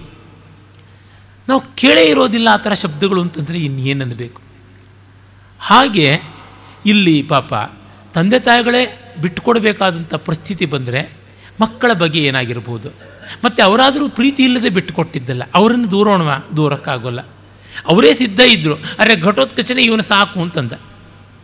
ಯಾರು ಬಿಟ್ಟುಕೊಟ್ರು ಒಬ್ಬ ಮಗ ಅಂತೂ ಹೋಗಲೇಬೇಕಲ್ಲ. ಯಾರೋ ಹೋಗಲೇಬೇಕು. ನಾನೇ ಇದ್ದೀನಿ ಅಂತ ಅಂದುಕೊಂಡ. ಹೀಗೆ ಈ ಮರ್ಮಭೇದಕವಾದ ಸಂದರ್ಭ, ಈ ವ್ಯಾಯೋಗದಲ್ಲಿ ಸ್ತ್ರೀ ವೈಷಯಿಕವಲ್ಲದ ಕಾರಣ ಬೇಕು ಅಂತ. ಈ ಮಧ್ಯಮನ ಕಾರಣದಿಂದ ಬಂದಂಥದ್ದು ತಗಾದೆ ಅನ್ನುವುದರಿಂದ ಅದು ಸ್ತ್ರೀ ವೈಶಿಕವಲ್ಲ ಅಂತ. ಆದರೆ ಮತ್ತೂ ರಂಗೋಲಿ ಕೆಳಗೆ ನುಸುಳಿದ್ರೆ ಹಿಡಂಬಿಯ ಪಾರಣಕ್ಕಾಗಿ ಬಂದಿತ್ತಾನೆ ಅವಳು ಪಾರಣೆ ಮಾಡಬೇಕು ಅಂತ ತಾನೇ ತಗಾದೆ ಬಂದಿದ್ದು ಅದಕ್ಕೆ ಸ್ತ್ರೀ ವೈಶೇಕವಾದ ತಗಾದೆ ಅಂತ ಶುರು ಮಾಡಬಹುದು. ಹೀಗೆ ಮಾಡ್ತಾ ಹೋದರೆ ಈ ತಗಾದೆ ಮಾಡುವವನು ಹುಟ್ಟಿದ್ದೇ ಅವನ ತಾಯಿಯಿಂದ ಅಲ್ವೇ, ಹಾಗಾಗದು ಸ್ತ್ರೀ ವೈಶೇಕವಾದದ್ದು ಅಂತ ಹೀಗೆ ಹೇಳ್ಕೊಂಡೇ ಬರಬಹುದು. ಎಲ್ಲಿಗೋ ಒಂದು ಕಡೆಗೆ ಲಕ್ಷಣಗಳನ್ನೆಲ್ಲ ನಿಲ್ಲಿಸಿಕೊಳ್ಬೇಕಾಗುತ್ತದೆ ಅತಿರಿಕ್ತವಾಗಿ ಮಾಡ್ಕೊಂಡು ಹೋಗೋದಕ್ಕೆ ಆಗೋಲ್ಲ ಚರ್ಚೆಯನ್ನು. ಒಟ್ಟಿನಲ್ಲಿ ಅವನು ಘಟೋತ್ಕಚನ ಜೊತೆಗೆ ಹೋದವನು. ತರ್ಪಣ ಕೊಡೋದಕ್ಕಿಂತ ಜಲಾಶಯದ ಕಡೆಗೆ ತಿರುಗಿದವನು ಬರಲೇ ಇಲ್ಲ. ಅವನು ತಲೆ ತಪ್ಪಿಸಿಕೊಂಡಿನೋ ಏನೋ ಅದನ್ನು ಕವಿ ಹೇಳುವುದೇ ಇಲ್ಲ. ಆ ಒಂದು ರಂಗ ಸಂವಿಧಾನ ನೋಡಿ. ಅವನು ತಲೆ ತಪ್ಪಿಸಿಕೊಂಡಿದ್ದು ಅಲ್ಲ ಅಂತ ಗೊತ್ತಾಗುತ್ತೆ. ಆದರೆ ಯಾಕಿಷ್ಟು ತಡ ಆಯಿತು ಗೊತ್ತಾಗೋಲ್ಲ. ಇದೇನು ಘಟೋತ್ಕಚನ ಅಸಹನೆಯೇ ಪ್ರಾಶ ಇರಬೇಕು. ಅಥವಾ ಇವನಿಗೆ ತಾನು ಸತ್ತೇ ಹೋಗ್ಬಿಡ್ತೀನಿ ಅಂತ ಚಿಂತೆಯಿಂದ ಏನಾದರೂ ಗಾಬರಿಯಾಗಿ ಎಲ್ಲೋ ಒಂದು ಸ್ವಲ್ಪ ರಕ್ಷಣೆ ಮಾಡಿಕೊಳ್ಳೋಣ ಅಂತ ಅಥವಾ ಸ್ಥೈರ್ಯವನ್ನು ತುಂಬಿಕೊಳ್ಳೋಣ ಅಂತ ಮಾಡಿದ್ರು ಏನೂ ಹೇಳೋದಿಲ್ಲ. ಆ ಮೂಲಕ ಮಾನವ ಸ್ವಭಾವ ಕೂಡ ಗೋಚರವಾಗುತ್ತದೆ. ಸಾವು ಅಂದ ತಕ್ಷಣ ಒಂದು ಸ್ವಲ್ಪ ಪೋಸ್ಟ್ಪೋನ್ ಮಾಡೋಣ ಅಂತ ಅನಿಸುತ್ತಲ್ಲ? ಅದು ಇದ್ದಿರಬಹುದು. ಹೀಗೆ the unsaid is greater poetry ಅಂತಾರಲ್ಲ, ಅದು ಇಲ್ಲಿ ತೋರ್ತಾ ಇದೆ ಅಂತ ಅನಿಸುತ್ತೆ. ಆಮೇಲೆ ಆ ಬ್ರಾಹ್ಮಣನ ಅವನು ಕೇಳ್ತಾನೆ ಎಲ್ಲಿ ನಿನ್ನ ಮಗ ಹೋದವನು ಬರಲೇ ಇಲ್ವಲ್ಲ? ಎಲ್ಲಿ ಹೋದ? ಏನು? ಅಂತೆಲ್ಲ ದಬಾಯಿಸ್ತಾನೆ. ಆ, ಅತಿರಾಕ್ಷಸಂ ಕಲುತೆ ವಚನ. ಕರಿ ನಿನ್ನ ಮಗನ್ನ ಅಂದರೆ, ನಾನೇ ರಾಕ್ಷಸ ಬಾಯಿ ಬೀಳೋದಕ್ಕೆ ಹೇಗೆ ಕರೀಲಿ ಆಗೋದಿಲ್ಲ ಅಂತ. ಆಮೇಲೆ ಅವನು ಘಟೋತ್ಕಚಾಡ್ತಾನೆ ಕಥಂ ಋಷ್ಯತಿ, ಮರ್ಷಯಿತು ಭವಾನ್ ಮರ್ಷಯಿತು. ಅಯಮ್ಮೇ ಪ್ರಕೃತಿ ದೋಷ. ನೋಡಿ, ಇವನು ಕೆಟ್ಟವನಲ್ಲ. ನನ್ನ ಸ್ವಭಾವ ಈ ಥರ ನಾನು ಹೇಳೋದು, ನನಗೆ ಬೇರೆ ಥರ ಮಾತಾಡೋದು ಗೊತ್ತಿಲ್ಲ. ಅಥವಾ ಕಿಮ್ನಾಮ ತಾವು ಪುತ್ರ, ನಿನ್ನ ಮಗನ ಹೆಸರೇನು ಹೇಳು ಅಂತ. ಅದು ನನ್ನ ಕೈಯಲ್ಲಿ ಹೇಳೋಕ್ಕಾಗೋದಿಲ್ಲ ಅಂತಾನೆ. ಆಯಿತು. ಬ್ರಾಹ್ಮಣ ಕುಮಾರ ಅಂತಲೇ ಕರಿತೀನಿ ಅಂತ ಕರಿತಾನೆ. ಆಮೇಲೆ ದೊಡ್ಡವನನ್ನು ಕೇಳ್ತಾನೆ, ಏನು ಅಂತ? ಮಧ್ಯಮ ಅಂತಂತಾನೆ. ಈಗ ಮಧ್ಯಮ ಮಧ್ಯಮ ಅಂತ ಕರೆಯೋದಕ್ಕೆ ಆರಂಭ ಮಾಡ್ತಾನೆ. ಇತ್ತ ಇನ್ನೊಂದು ಪ್ರದೇಶದಲ್ಲಿ ವ್ಯಾಯಾಮಶೀಲನಾಗಿದ್ದ ಭೀಮನಿಗೆ ಆ ಶಬ್ದ ಕೇಳುತ್ತದೆ. ಅವನು ಇದ್ಯಾರು ಈ ರೀತಿಯಾಗಿ ಈ ಒಂದು ಶಬ್ದವನ್ನು ಮಾಡ್ತಾ ಇರುವಂಥವರು? ಜನಯಿತಿ ಚ ಮನೋಜ್ವರೋಯಂ, ಮನೋಜ್ವರಂ ಸ್ವರೋಯಂ, ಬಹುಸದೃಶೋ ಹಿ ಧನಂಜಯ ಸ್ವರಸ್ಯ. ಭಾಸನಲ್ಲಿ ಈ ಸ್ವರಸಾದೃಶ್ಯ, ರೂಪಸಾದೃಶ್ಯ ರೂಪ ಸಾದೃಶ್ಯ ಅಣ್ಣ ತಮ್ಮಂದರಿಗೆಲ್ಲ ಇರುವುದು ತುಂಬ ಬರುತ್ತದೆ. ಆ ಮಾತನ್ನು ಪ್ರತಿಮಾ ನಾಟಕದಲ್ಲಿಯೇ ಕಂಡಿದ್ವಿ. ಹಾಗಾಗಿ ಅವನು ಬರ್ತಾನೆ, ಭೀಮನೇ ಬರ್ತಾನೆ. ಭೀಮ ಬಂದಿದ್ದ ತಕ್ಷಣವೇ ಈ ಸೊಣಕಲ ಬ್ರಾಹ್ಮಣನ ಚಿಕ್ಕ ಹುಡುಗನ ಕರೆದ್ರೆ, ಇವನು ಮಹಾವೀರ, ಮಹಾವ್ಯಕ್ತಿ, ಮಹಾಬಾಹು, ಇವನು ಬಂದುಬಿಟ್ನಲ್ಲ ಅಂತಂದುಕೊಂಡು ಅವನನ್ನು ವರ್ಣಿಸ್ತಾನೆ.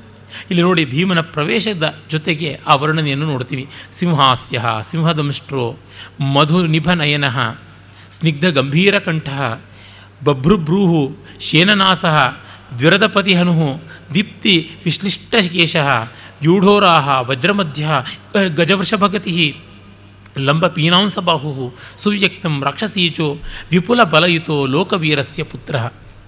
ಅಡಿಯಿಂದ ಮುಡಿಯವರೆಗೆ ವರ್ಣನೆ ಮಾಡಿಬಿಟ್ಟಿದ್ದಾನೆ ಅವನ ಸಿಂಹ ಮುಖವನ್ನು, ಸಿಂಹ ಗತಿಯನ್ನು, ಆನೆಯ ನಡೆಯನ್ನು, ಜೇನಿನಂಥ ಕಣ್ಬಣ್ಣವನ್ನು, ಗಂಭೀರವಾದ ಧ್ವನಿಯನ್ನು ಮತ್ತು ಹೊಸದ ಕಂದು ಬಣ್ಣದ ಹುಬ್ಬನ್ನು, ವಿಶಾಲ ವಕ್ಷಸ್ಥಲವನ್ನು ತೆಳ್ಳಗಿನ ನಡುವನ್ನು, ವಜ್ರಕಾಯವನ್ನು ಎಲ್ಲವನ್ನೂ ಕೂಡ ಕವಿ ಹೇಳ್ತಾನೆ. ಇಲ್ಲೆಲ್ಲ ನಾವು ಅಭಿನಯಕ್ಕೆ ಅನುಕೂಲವಾಗುವಂಥ ಪದ್ಯಗಳಾಗಿ ಇರುವಂಥದ್ದು ನೋಡ್ಬೋದು. ಇಲ್ಲಿ ಹೆಚ್ಚಿನ ಮಟ್ಟದ ಕಾವ್ಯವಿಲ್ಲ. ಆದರೆ ರಂಗಸ್ಥಳದ ಮೇಲೆ ಅತಿಶಯವಾದ ಕಾವ್ಯವಾಗಬಹುದಾದದ್ದು. ಇಲ್ಲಿ ನಾವು ಒಂದು ಕಾವ್ಯ ದೃಶ್ಯ ಕಾವ್ಯವಾಗುವಾಗ ಮತ್ತು ಅದು ಗೇಯ ಕಾವ್ಯವಾಗುವಾಗ ಎಷ್ಟೆಷ್ಟು ಶುದ್ಧ ಕಾವ್ಯತ್ವವನ್ನು ಕಳ್ಕೊಳ್ಳುತ್ತೆ ಅಂತ ನೋಡೋದು ಒಂದು ಆಸಕ್ತಿಕರವಾದ ಅಧ್ಯಯನ. ಇಂಥ ಜಾಗದಲ್ಲಿ ಕಾಳಿದಾಸ ಗೆಲ್ತಾನೆ ತುಂಬ. ಕೆಲವಂಶದಲ್ಲಿ ಭಾಸ ಸೋಲ್ತಾನೆ. ಆದರೆ ನಾಟಕಕಾರನಾಗಿ ನಟರಿಗೆ ಬೇಕಾಗುವ ಸಾಮಗ್ರಿಯನ್ನು ಒದಗಿಸುವವನಾಗಿ ಭಾಸ ತುಂಬ ಗೆಲ್ತಾನೆ. ಕಾಳಿದಾಸ ಅಲ್ಲಿ ಸ್ವಲ್ಪ ಕಷ್ಟ. ಅಂದರೆ ಕಾಳಿದಾಸನಿಗೆ ಪರಿಪೂರ್ಣವಾಗಿ ತಾನೇ ನಿರ್ಮಾಣ ಮಾಡಿ ಕೊಡಬೇಕು ಅಂತ ಇದೆ. ಗೇಯ ಕಾವ್ಯವನ್ನು ಬರೆದ ಜಯದೇವನಂತೆ. ಎಲ್ಲವನ್ನೂ ಅವನೇ ಕುಸರಿ ಮಾಡಿ ಅವನೇ ಸಂಗೀತ ತುಂಬಿ ಕೊಟ್ಬಿಡ್ತಾನೆ. ನಾವಿನ್ನು ಜಾಸ್ತಿ ಸಂಗೀತ ಹಾಕೋಕ್ಕಾಗೋದೇನೇ ಇಲ್ಲ. ಶ್ರಿತಕಮಲ, ಕುಚಮಂಡಲ, ಧೃತಕುಂಡಲ ಏ ಕಲಿತ ಲಲಿತವನ ಮಾಲಾಯೇ ಜಯ ಜಯ ದೇವ ಹರೆ ಹರೇ ಜಯ ಜಯ ದೇವ ಹರೆ ಅಷ್ಟೇ, ಅದಕ್ಕಿಂತ ಜಾಸ್ತಿ ಸಂಗೀತ ಮಾಡಿದ್ರೆ ಈ ಛಂದಸ್ ಕೆಡುತ್ತೆ. ಅಮಲ ಕಮಲ ಲೋಚನ, ಭವಮೋಚನ, ಈ ರೀತಿಯಾಗಿ ಇನ್ನು ತ್ವರಿತ ಮಾಡ್ಬೋದು. ಅಮಲ ಕಮಲದಲ ಲೋಚನ, ಭವಮೋಚನ ಅಂತ ವಿಳಂಬ ಮಾಡಿದ್ರೆ ಒಂದು ಮಟ್ಟಕ್ಕೆ ಸಹಿಸೀತು ಅದಕ್ಕಿಂತ ವಿಳಂಬ ಮಾಡೋಕ್ಕಾಗೋದಿಲ್ಲ ಇದನ್ನು ಮತ್ತೊಂದು ತಾಳದಲ್ಲಿ ಹಾಡೋಕ್ಕಾಗಲ್ಲ. ಅಮಾಲಾಕ ಮಲದಲ ಅಂತಂದರೆ ಅಮಾಲಾಕ ಮಲದಲ ಇದನ್ನು ಆಮಲಕ ಅಂತಂತಿದ್ದೀವ, ಮಲ ಅಂತಂತಿದ್ದೀವ ಅಂತ ಗೊತ್ತಾಗೋಲ್ಲ, ಹಾಗಾಗ್ಬಿಡುತ್ತೆ. ಚತುರಶ್ರ ಅಂದರೆ ಚತುರಶ್ರದಲ್ಲಿ ಹಾಡಬೇಕು. ಅಲ್ಲಿ ಎತ್ತುಗಡೆ ಅಮಲ ಕಮಲದಲ ಲೋಚನ, ಭವಮೋಚನ ಅಂತಂದಾಗ ಆ ಪದಗರ್ಭ ಹೇಗೆ ಬರುತ್ತೋ ಅದು ಹಾಗೆ. ಬೇರೊಂದು ರೀತಿಯಲ್ಲಿ ಮಾಡೋಕ್ಕಾಗೋದಿಲ್ಲ. ಆ ಥರ ಇರಬೇಕು. ಹಾಗೆ ಮಾಡದೇ ಇದ್ದರೆ ಜಯದೇವನ ಸಾಹಿತ್ಯವೂ ಕೆಡುತ್ತದೆ, ಸಂಗೀತವೂ ಉಜ್ವಲವಾಗೋಲ್ಲ. ಆದರೆ ಸಂಗೀತಕ್ಕಾಗಿಯೇ ಬೇರೊಂದು ರೀತಿಯಲ್ಲಿ ಬಂದಂಥ ರಚನೆಗಳನ್ನು ನೋಡಿದ್ರೆ, ಉದಾಹರಣೆಗೆ ಕ್ಷೇತ್ರಯ್ಯನ ಪದಕವಿತೆ ಇದ್ದಿರಬಹುದು, ಅಥವಾ ನಮ್ಮ ಪುರಂದರದಾಸರ ಪದಗಳಿರ್ಬೋದು ಅಥವಾ ಶ್ಯಾಮಶಾಸ್ತ್ರಿಗಳ ಕೃತಿ ಇರಬಹುದು, ಅಲ್ಲಿ ನೋಡಿದ್ರೆ ಅಲ್ಲಿ ಸಾಹಿತ್ಯ ತುಂಬ ಗೌಣವಾಗಿ ಸಂಗೀತ ಎದ್ದು ತೋರುವಂಥದ್ದು ಕಾಣುತ್ತದೆ. ಕ್ರಮಕ್ರಮವಾಗಿ ಯಾವ ಥರ ವ್ಯತ್ಯಾಸವಾಗುತ್ತೆ ಅನ್ನೋದನ್ನು ನೋಡ್ಬೋದು ಪುರಂದರದಾಸರಿಗಿಂತ ಶ್ಯಾಮಶಾಸ್ತ್ರಗಳಲ್ಲಿ ಸಾಹಿತ್ಯ ಇನ್ನೂ ತುಂಬ ಗೌಣವಾಗುತ್ತದೆ ಶ್ಯಾಮಶಾಸ್ತ್ರಗಳಿಗಿಂತ ಪುರಂದರದಾಸರ ಸಾಹಿತ್ಯ ಮತ್ತು ಹೆಚ್ಚಿನದಾಗುತ್ತದೆ. ಆದರೆ ಪುರಂದರದಾಸರು ಜಯದೇವನಿಗಿಂತ ಹೆಚ್ಚಿನ ಸಂಗೀತದ ಅವಕಾಶ ಕೊಡ್ತಾರೆ. ಈ ರೀತಿಯಾದ ವ್ಯತ್ಯಾಸಗಳು ಉಂಟು. ಭಾಸನ ರಚನೆಗಳನ್ನು ನೋಡುವಾಗ ಅಂಥದ್ದನ್ನು ಗಮನದಲ್ಲಿಟ್ಟುಕೊಳ್ಳೋದು ಒಳ್ಳೆಯದು. ಮತ್ತು ಭೀಮ ಹೇಳ್ತಾನೆ, ಯಾರು ನನ್ನನ್ನು ಕರೆದದ್ದು? ಅಂತ. ನಾನು ಮಧ್ಯಮನ ಕರೆದಿದ್ದು ನೀನು ಯಾರು? ಅಂತ. ಮಧ್ಯಮೋಹಂ ಅವಧ್ಯಾನಾಂ ಉತ್ಸಿಕ್ತಾನಾಂಚ ಮಧ್ಯಮ ಮಧ್ಯಮೋಹಂ ಕ್ಷಿತೋ ಭದ್ರ ಭ್ರಾತೃಣಾಮಪಿ ಮಧ್ಯಮ ಅಂತ ಹೇಳಿಬಿಟ್ಟು ತನ್ನ ಮಧ್ಯಮತ್ವ ಎಲ್ಲ ಕಡೆಯಲ್ಲೂ ಇದೆ. ಮಧ್ಯಮ ಪಂಚಭೂತಾನಾಂ ಪಾರ್ಥಿವಾನಾಂಚ ಮಧ್ಯಮ ಭಯೇಚ ಮಧ್ಯಮೋ ಲೋಕೆ ಸರ್ವಕಾರ್ಯೇಶು ಮಧ್ಯಮ. ಇಲ್ಲಿ ಕೆಲವೊಂದು ವಿಶೇಷಣಗಳನ್ನು ಹೇಗೆ ಅರ್ಥೈಸಬೇಕು ಅನ್ನೋದೇ ಗೊತ್ತಾಗೋದಿಲ್ಲ. ಒಂದು ಬಹಳ ವಿಚಿತ್ರ. ನಮ್ಮ ಶಂಕರನಾರಾಯಣ ಉಪಾಧ್ಯಾಯರು ಅನುವಾದ ಮಾಡಿದ್ದಾರೆ. ತ್ರಾಸವೇ ಆಗಿರಬೇಕಲ್ವೇ ನಿಮಗೂ ಕೂಡ. ಭಯೇಚ ಮಧ್ಯಮ. ಪಾಠಾಂತರದಲ್ಲಿ ಭವೇಚ ಅಂತ ಕೊಟ್ಟಿದ್ದಾರೆ. ಹುಟ್ಟಿನಿಂದ ಮಧ್ಯಮ ಅಂದರೆ ಏನು? ಕೌಂತೆಯ ಮಧ್ಯಮ ಅನ್ನಬೇಕು ಪಾಂಡವ ಮಧ್ಯಮ ಅಲ್ಲ. ಮತ್ತು ಪಾರ್ಥಿವಾನಾಂಚ ಮಧ್ಯಮ ಅನ್ನುವಲ್ಲಿ ಹೇಗೆ? ಇವನು ಉತ್ತಮನಲ್ವೋ? ಈ ರೀತಿಯಾದ ತಗಾದೆ ಮಾಡಬಹುದು. ಒಂದು ಒಗಟಿನಂಥ ಒಂದು ಪದ್ಯ ಮಧ್ಯಮ ಅನ್ನೋ ಶಬ್ದದ ಮೇಲೆ ಮಾಡಿರ್ತಕ್ಕಂಥ ಪ್ಲೇ ಅಂತ ಕರೀಬಹುದು. ಸರಿ, ಏನೇ ಆಗಲು ಪರವಾಗಿಲ್ಲ. ನೀನು ಯಾರು ಅಂತಂತಾನೆ. ನಾನು ನನ್ನ ತಾಯಿಯ ಪಾರಣಗೋಸ್ಕರವಾಗಿ ಈ ಕೆಲಸ ಮಾಡಿಕೊಂಡಿದ್ದೀನಿ ಅಂತ. ಈ ಬ್ರಾಹ್ಮಣ ಕುಟುಂಬವನ್ನು ಯಾತಕ್ಕೆ ಹಿಂಸೆ ಮಾಡ್ತಾ ಇದೆಯಾ ಅನ್ನೋದಕ್ಕೆ ಅವನು ಹೀಗೆಲ್ಲ ಉತ್ತರ ಕೊಡ್ತಾನೆ. ಆ ಸಂದರ್ಭದಲ್ಲಿ ಭೀಮ ಅಂತ ಗೊತ್ತಾದ ಮೇಲೆ ತುಂಬ ಸಂತೋಷಪಟ್ಟು ಬ್ರಾಹ್ಮಣ, ನನ್ನನ್ನು ಕಾಪಾಡಬೇಕಪ್ಪ ಅಂತ ನಭೇತವ್ಯಂ ನಭೇತವ್ಯಂ ಮಧ್ಯಮೋಹಂ ಅಭಿವಾದಯೇ ಅಂತ ಹೇಳ್ಬಿಟ್ಟಂತಾನೆ. ಆಮೇಲೆ ಆ ವೃದ್ಧ ತನ್ನ ಕಷ್ಟವನ್ನೆಲ್ಲ ಹೇಳ್ಕೊಳ್ತಾನೆ. ಮತ್ತು ಭೀಮ ಯೋಚನೆ ಮಾಡಬೇಡಿ, ನಾನು ನೋಡ್ಕೊಳ್ತೀನಿ ಅಂತಂದುಬಿಟ್ಟು ಯಾತಕ್ಕೆ ವಿಘ್ನ ಮಾಡ್ತಾ ಇದೆಯಾ ಬೇಡ ಅಂತಂದಾಗ, ಇವನ ಮಗನ ನಾನು ಹುಡುಕೊಂಡಿದ್ದೀನಿ ಅಂತ. ಈ ಪುತ್ರ ನಕ್ಷತ್ರ ಕಿರಣಸ್ಯ ಪತ್ನೀಕಾಂತ ಪ್ರಭಸ್ಯ ಚ ವೃದ್ಧಸ್ಯ ಪ್ರಿಯಚಂದ್ರಸ್ಯ ಭವಾನ್ ರಾಹುರಿವೋದಿತ ಭಾಳ ಚೆನ್ನಾಗಿರುವ ಪದ್ಯ, ಚಿಕ್ಕದಾದರೂ ಕೂಡ. ಮಕ್ಕಳೆನ್ನುವ ನಕ್ಷತ್ರದ ಜೊತೆ, ನಕ್ಷತ್ರಗಳ ಜೊತೆ ಪತ್ನಿ ಎನ್ನುವ ಕಾಂತಿಯಿಂದ ಕೂಡಿ ಇರುವ ಈ ವೃದ್ಧ ವಿಪ್ರಚಂದ್ರನಿಗೆ ರಾಹು ಅಂತೆ ಯಾತಕ್ಕೆ ಬಂದಿದ್ದೀಯ ಅಂತ. ಇಲ್ಲಿ ವೃದ್ಧ ಅನ್ನುವ ಒಂದು ಶಬ್ದದ ಸ್ವಾರಸ್ಯ ನೋಡಿ. ವೃದ್ಧ ಅನ್ನುವಲ್ಲಿ ಪೂರ್ಣವಾಗಿ ಬೆಳೆದ ಅಂತ. ಪೂರ್ಣಚಂದ್ರನಿಗೆ ರಾಹುಗ್ರಸ್ತ ಆಗುವಂಥ ಸ್ಥಿತಿ ಬರೋದು. ಹೀಗಾಗಿ ವೃದ್ಧ ಅನ್ನುವಲ್ಲಿ ಆ ಪೂರ್ಣ ಮಂಡಲ ಅಂತ ಒಂದರ್ಥ, ಹುಣ್ಣಿಮೆಯ ಚಂದ್ರ ಅಂತ. ವೃದ್ಧ ಅನ್ನೋದಕ್ಕೆ ಮುದುಕ ಕೇಶವದಾಸ ಅನ್ನುವುದು ಒಂದು ಸಂದರ್ಭ. ಒಳ್ಳೆಯ ಸೊಗಸಾದ ಶ್ಲೇಷವು ಕೂಡ ಯುಕ್ತತರವಾಗಿ ಸಂದರ್ಭಕ್ಕೆ ಬರುವಂಥದ್ದನ್ನು ನಾವು ಕಾಣ್ತೀವಿ. ಆಮೇಲೆ ನನ್ನನ್ನು ತಾಕತ್ತಿದ್ದರೆ ನೀನು ಎಳ್ಕೊಂಡು ಹೋಗು ಅಂತಾನೆ, ಅದು ಅವನ ಕೈನಲ್ಲಿ ಆಗೋದಿಲ್ಲ. ಗುಟ್ಟ ಎರಚೋದು, ಬೆಟ್ಟ ಎರಚೋದು, ಮರದಿಂದ ಹೊಡೆಯೋದು ಅಂತ ಏನು ಮಾಡಿದ್ರು ಆಗದೆ ಕಡೆಗೆ ಅವನು ಹೇಳ್ತಾನೆ, ನೀನು ಧರ್ಮಬದ್ಧನಾಗಿದ್ದೀಯ? ಹಾಗಾಗಿ ನನ್ನ ಜೊತೆಗೆ ನೀನು ಬರಲೇಬೇಕು ಅಂತಾನೆ. ಆಯಿತು, ಬರ್ತೀನಿ ಅಂತ ಹೇಳ್ಬಿಟ್ಟು ಅಂತಾನೆ ಈ ಒಂದು ಚರ್ಚೆ, ಕಲಹಗಳೆಲ್ಲ ರಂಗಸ್ಥಳದ ಮೇಲೆ ಆಗುವಂಥದ್ದು. ಮೊದಲೇ ನಾನು ನಿನ್ನೆಯೂ ಹೇಳಿದ್ದೆ, ಇಲ್ಲಿ ಯುದ್ಧ ಹೇಗೆ ಭಾಸನ ನಾಟಕಗಳಲ್ಲಿ ರಂಗಸ್ಥಳದ ಮೇಲೆ ಬರ್ತದೆ ಅಂತ. ಆಯುಧವನ್ನು ಹಿಡ್ಕೊ ಅಂತಂದಿರ್ತಾನೆ ಆಯುಧ ಮಿತಿ ಗೃಹೀತಮೇತತ್. ಆಯುಧ ಅಂತೀಯ ಇದ್ದೇ ಇದೆಯಲ್ಲ ಅಂತಾನೆ. ಘಟೋತ್ಕಚ ಕಥಮಿವ ಅಂತ ಕೇಳ್ತಾನೆ ಹೇಗೆ ಅಂದರೆ, ಕಾಂಚನ ಸ್ತಂಭ ಸದೃಶೋ ರಿಪೂಣಾಂ ನಿಗ್ರಹೇ ರಥಃ ಅಯಂತು ದಕ್ಷಿಣೋ ಬಾಹು ಆಯುಧಂ ಸಹಜಂ ಮಮ. ಬಂಗಾರದ ಬೆಟ್ಟದ ತುಣುಕಿದ್ದಂತೆ ಇರುವಂಥದ್ದು, ಬಂಗಾರದ ಕಂಬದಂತೆ ಇರುವಂಥದ್ದು, ಈ ಬಲದೋಳೆ ಸಾಕು ಆಯುಧ ಇನ್ಯಾವುದೂ ಬೇಕಿಲ್ಲ ಅಂತ. ಭೀಮನ ಶಕ್ತಿನೇ ಶಕ್ತಿ. ಮುಂದೆ ನಾವು ಪಂಚರತ್ರ ನಾಟಕದಲ್ಲಿ ಕೂಡ ಎರಡನೇ ಅಂಕದಲ್ಲಿ ನೋಡ್ತೀವಿ. ಅಭಿಮನ್ಯುವನ್ನು ಭೀಮ ಅನಾಮತ್ತಾಗಿ ಎತ್ಕೊಂಡು ಬಂದಿರ್ತಾನೆ ಅಲ್ಲಿಯೂ ಕೂಡ ಗೊತ್ತಿರೋದಿಲ್ಲ. ಘಟೋತ್ಕಚ, ಅಭಿಮನ್ಯುವಿಗೆ ಘಟೋತ್ಕಚನಂತೆಯೇ ಭೀಮ ತನ್ನ ದೊಡ್ಡಪ್ಪ ಅಂತ, ಅಲ್ಲಿಯೇ ಇರ್ತಕ್ಕಂಥ ಬೃಹನ್ನಳೆ ತನ್ನ ತಂದೆ ಅಂತ. ನಿರಾಯುಧನಾಗಿ ನೀನು ಬಂದೆ ನನ್ನ ಎದುರಿಗೆ ಅಂತ ಹೇಳು ಅಂತಾನೆ. ನನ್ನ ತೋಳುಗಳೇ ಆಯುಧ ಅಂತಾನೆ. ಆಗ ಅಭಿಮನ್ಯು, ಈ ಥರ ಮಾತ್ರ ನಮ್ಮ ದೊಡ್ಡಪ್ಪ ಮಾತ್ರ ಹೇಳ್ತಾನೆ, ನೀನಲ್ಲ ಅಂತ. ನಿಮ್ಮ ದೊಡ್ಡಪ್ಪ ಒಬ್ಬನೇನಾಗಿರೋದು ಜಗತ್ತಿನಲ್ಲಿ ತೋಳನ್ನು ಆಯುಧ ಮಾಡಿಕೊಂಡು, ನಾನು ಇದ್ದೀನಿ ಅಂತ ಭೀಮ ಅಂತಾನೆ ವಲಲ. ಭಾಳ ಸೊಗಸಾದಂಥ ಸಂದರ್ಭ. ಈ ಥರದ ಆತ್ಮವಿಶ್ವಾಸದ ಮಾತುಗಳು. ಎಷ್ಟೋ ಬಾರಿ ಅಲ್ಲಲ್ಲಲ್ಲಿ ಪುನರುಕ್ತವಾಗುವಂತೆ ತೋರುತ್ತೆ. ಇದೇ ರೀತಿ ಪಿತಾಪುತ್ರ ಸಂವಾದ ಅಲ್ಲಿಯೂ ಬರುತ್ತೆ. ಅಭಿಮನ್ಯು ಮತ್ತು ಬೃಹನ್ನಳೆಗೆ. ಅಭಿಮನ್ಯು ಕಿಂ ಕುಶಲಿನಿ ತವ ಮಾತಾ? ಅಭಿಮನ್ಯು ನಿನ್ನ ತಾಯಿ ಚೆನ್ನಾಗಿದ್ದಾಳ? ಅಂತ ಅರ್ಜುನ ಬೃಹನ್ನಳ ವೇಷಧಾರಿ ಕೇಳಿದಾಗ, ಆ, ಕಥಂ ಕಥಂ, ಕುಶಲಿನಿ ಇತಿ? ನನ್ನ ತಾಯಿನ ಕೇಳೋದಕ್ಕೆ ನೀನು ಯಾರು? ನನ್ನ ನಮ್ಮನ ಬಗ್ಗೆ ಮಾತಾಡೋಕೆ ನೀನು ಯಾರು? ಅಂತ ಈ ಥರ ಎಲ್ಲ ಒಂದು ತಗ, ತಗಾದೆ ಮಾಡ್ತಾನೆ. ಅಪಿ ಕುಶಲೋ ವಾಸುದೇವ, ಕೃಷ್ಣನು ಚೆನ್ನಾಗಿದ್ದಾನ ಅಂತ ಆ ಭಗವಾನ್ ವಾಸುದೇವನನ್ನು ಈ ಥರ ಏಕವಚನದಲ್ಲಿ ಹೀಗೆ ಮಾತಾಡಿಸ್ತೀಯ ಅಂತ ಅವನು ಗಲಾಟೆ ಮಾಡುವಂಥದ್ದು. ತುಂಬ ಚೆನ್ನಾಗಿರುವುದು. ಈ ದಕ್ಷಿಣ ಕನ್ನಡದ ಭಾಷೆಯಲ್ಲಿ ಗಮ್ಮತ್ತು ಮಾಡೋದು ಅಂತಾರೆ. ತಮಾಷೆ ತೆಗೆದುಕೊಳ್ತಕ್ಕಂಥದ್ದು. ಆಗಿತ್ತು ಮೇಕಿಂಗ್ ಫನ್ ಅಂತಂತೀವಲ್ಲ? ಆ ರೀತಿಯಾದಂಥ ಸಂದರ್ಭಗಳು ಅಲ್ಲಲ್ಲಲ್ಲಿ ಪುನರುಕ್ತವಾಗುತ್ತವೆ. ಮತ್ತು ಪಿತಾಪುತ್ರ ಸಂಬಂಧ ಭಾಸನಲ್ಲಿ ಬಹಳ ಬರುತ್ತದೆ. ಅದು ಊರುಭಂಗದಲ್ಲಿ ದುರ್ಜಯ ದುರ್ಯೋಧನರವರೆಗೆ. ಮತ್ತು ಆ ಘಟೋತ್ಕಚ ಉಜ್ವಲವಾಗಿ ದೂತ ಕಾರ್ಯವನ್ನು ಮಾಡುವಾಗ, ದೌತ್ಯ ಮಾಡುವಾಗ ಅದನ್ನು ಕಂಡು ಅಜ್ಜನ ಸ್ಥಾನದಲ್ಲಿರುವ ಧೃತರಾಷ್ಟ್ರ ಸಂತೋಷ ಪಡುವುದಾಗಲಿ ಅಲ್ಲಲ್ಲಲ್ಲಿ ಮತ್ತೆ ಮತ್ತೆ ತೋರುವಂತಹ ಚಿತ್ರಗಳು, ಭಾಸನ ಒಂದು ಸೊಗಸು, ಕೌಟುಂಬಿಕವಾದ ಮಾಧುರ್ಯ ಇಲ್ಲಿ ಕಾಣುವಂಥ ವಿಶಿಷ್ಟತೆ. ಕೌಟುಂಬಿಕ ಮಾಧುರ್ಯದ ದೃಷ್ಟಿಯಿಂದ ನೋಡಿದಾಗ ನಮ್ಮ ಎಷ್ಟೋ ಜನ ಪ್ರಸಿದ್ಧ ಸಂಸ್ಕೃತ ಕವಿಗಳು ಅಷ್ಟಾಗಿ ಯಶಸ್ವಿಗಳಾಗಿಲ್ಲ. ಆದರೆ ಇವನಲ್ಲಿ ಭಾಸನಲ್ಲಿ ನಾವು ಅದನ್ನು ಕಾಣ್ತೀವಿ. ಅಷ್ಟೇಕೆ ಕಾಳಿದಾಸನ ಮಾಲವಿಕಾಗ್ನಿಮಿತ್ರದಲ್ಲಾಗಲಿ ವಿಕ್ರಮೋಋಷಿಯದಲ್ಲಾಗಲಿ ಅಂತಹ ಕೌಟುಂಬಿಕ ಮಾಧುರ್ಯದ ಪೈತೃಕವಾದ, ಪುತ್ರಿಯವಾದ ಸಂಬಂಧಗಳು ಬರೋದಿಲ್ಲ.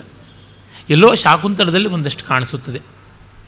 ಹಾಗೆ ಭಟ್ಟ ನಾರಾಯಣನ ವೇಣಿ ಸಂಹಾರದಲ್ಲಿ ಒಂದು ಅಂಕದಲ್ಲಿ ಮಾತ್ರ ಬರುತ್ತದೆ ಧೃತರಾಷ್ಟ್ರ ಗಾಂಧಾರಿ ದುರ್ಯೋಧನರದು. ಮತ್ತಿನ್ನೆಲ್ಲೂ ಕಾಣಿಸುವುದಿಲ್ಲ.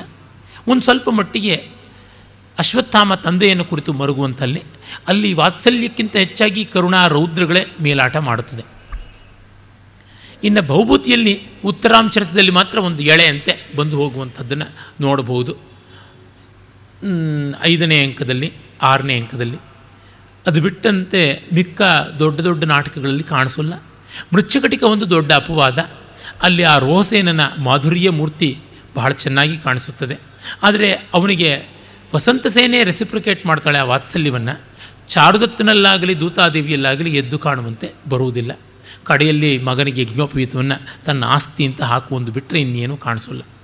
ಅರೆ ಭಾಸನ ಪ್ರತಿ ನಾಟಕಗಳಲ್ಲೂ ಒಂದಲ್ಲ ಒಂದು ರೀತಿಯಲ್ಲಿ ಬಹಳ ಹೃದಯವಾಗಿ ತೋರಿಕೊಳ್ಳುತ್ತದೆ. ಈ ಒಂದು ಕೌಟುಂಬಿಕ ಮೌಲ್ಯ ಬಹಳ ದೊಡ್ಡದು.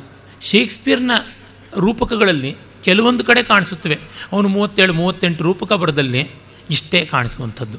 ಭಾಸ ಒಂದು ದೊಡ್ಡ ವಿನಾಯಿತಿಯಾಗಿ ತೋರ್ತಾನೆ. ಆಮೇಲೆ ಅವನು ಮಧ್ಯಮ ಬರುವುದಕ್ಕೆ ಮುನ್ನವೇ ಹಿಡಿಂಬೆ ಬಂದುಬಿಡ್ತಾಳೆ. ಹಿಡಿಂಬೆ ಬಂದು ಜಾತ ಚಿರಂಜೀವ ಅಂತಾಳೆ. ಅನುಗ್ರಹೀತೋಸ್ಮಿ ಅಂತ ಅವನಂತಾನೆ. ಕೀದೃಶೋ ಮಾನುಷ ಅನಿತಃ. ಎಂಥ ಮನುಷ್ಯ ತಂದುಬಿಟ್ಟಿಯಪ್ಪ ಭವತಿ ರೂಪ ಮಾತ್ರೇಣ ಮಾನುಷ ನ ವೀರ್ಯೇಣ ಮಾ ರೂಪದಿಂದ ಮಾತ್ರ ಮನುಷ್ಯ. ಬೇರೆ ಪರಾಕ್ರಮ ಎಲ್ಲ ನಮ್ಮಂತೆ ನಿಂತು.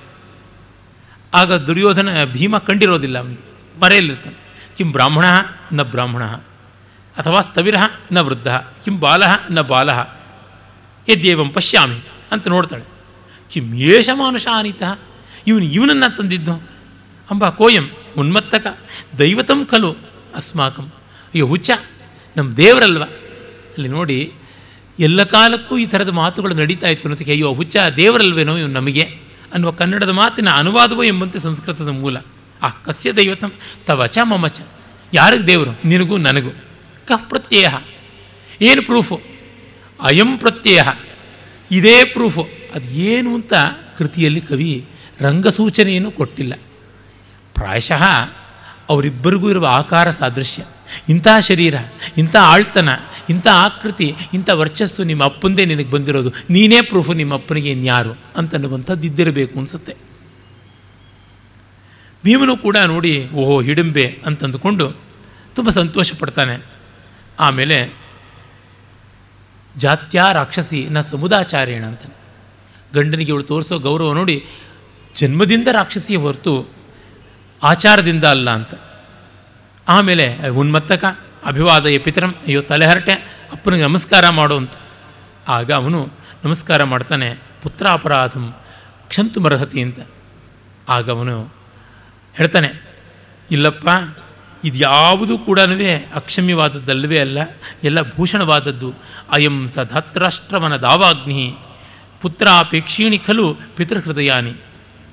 ಏಹೇಹಿ ಪುತ್ರ ವ್ಯತಿಕ್ರಮಕೃತಂ ಕ್ಷಾಂತಮೇವ ಏನು ನಾನು ಯೋಚನೆ ಮಾಡಬೇಕಾಗಿಲ್ಲ, ಯಾವುದೂ ಅಪಚಾರವಿಲ್ಲ, ಕ್ಷಮಿಸಿದ್ದೀನಿ, ನೀನು ಧೃತರಾಷ್ಟ್ರ ಕುಲದ ಕಾಳ್ಗಿಚ್ಚು ನಿನ್ನಂಥವನನ್ನ ತಂದೆ ಬಯಸ್ತಾನಲ್ವ ಅಂತ.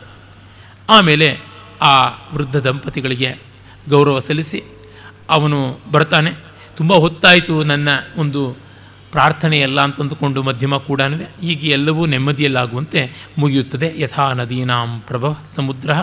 ಯಥಾ ಹುತೀನಾಂ ಪ್ರಭವ ಹುತಾಶನಃ ಯಥೇಂದ್ರಿಯಾಣಾಂ ಪ್ರಭವೋ ಪ್ರಭವಂ ಮನೋಪಿ ತಥಾ ಪ್ರಭುರ್ನೋ ಭಗವಾನ್ ಉಪೇಂದ್ರ ಅಂತ.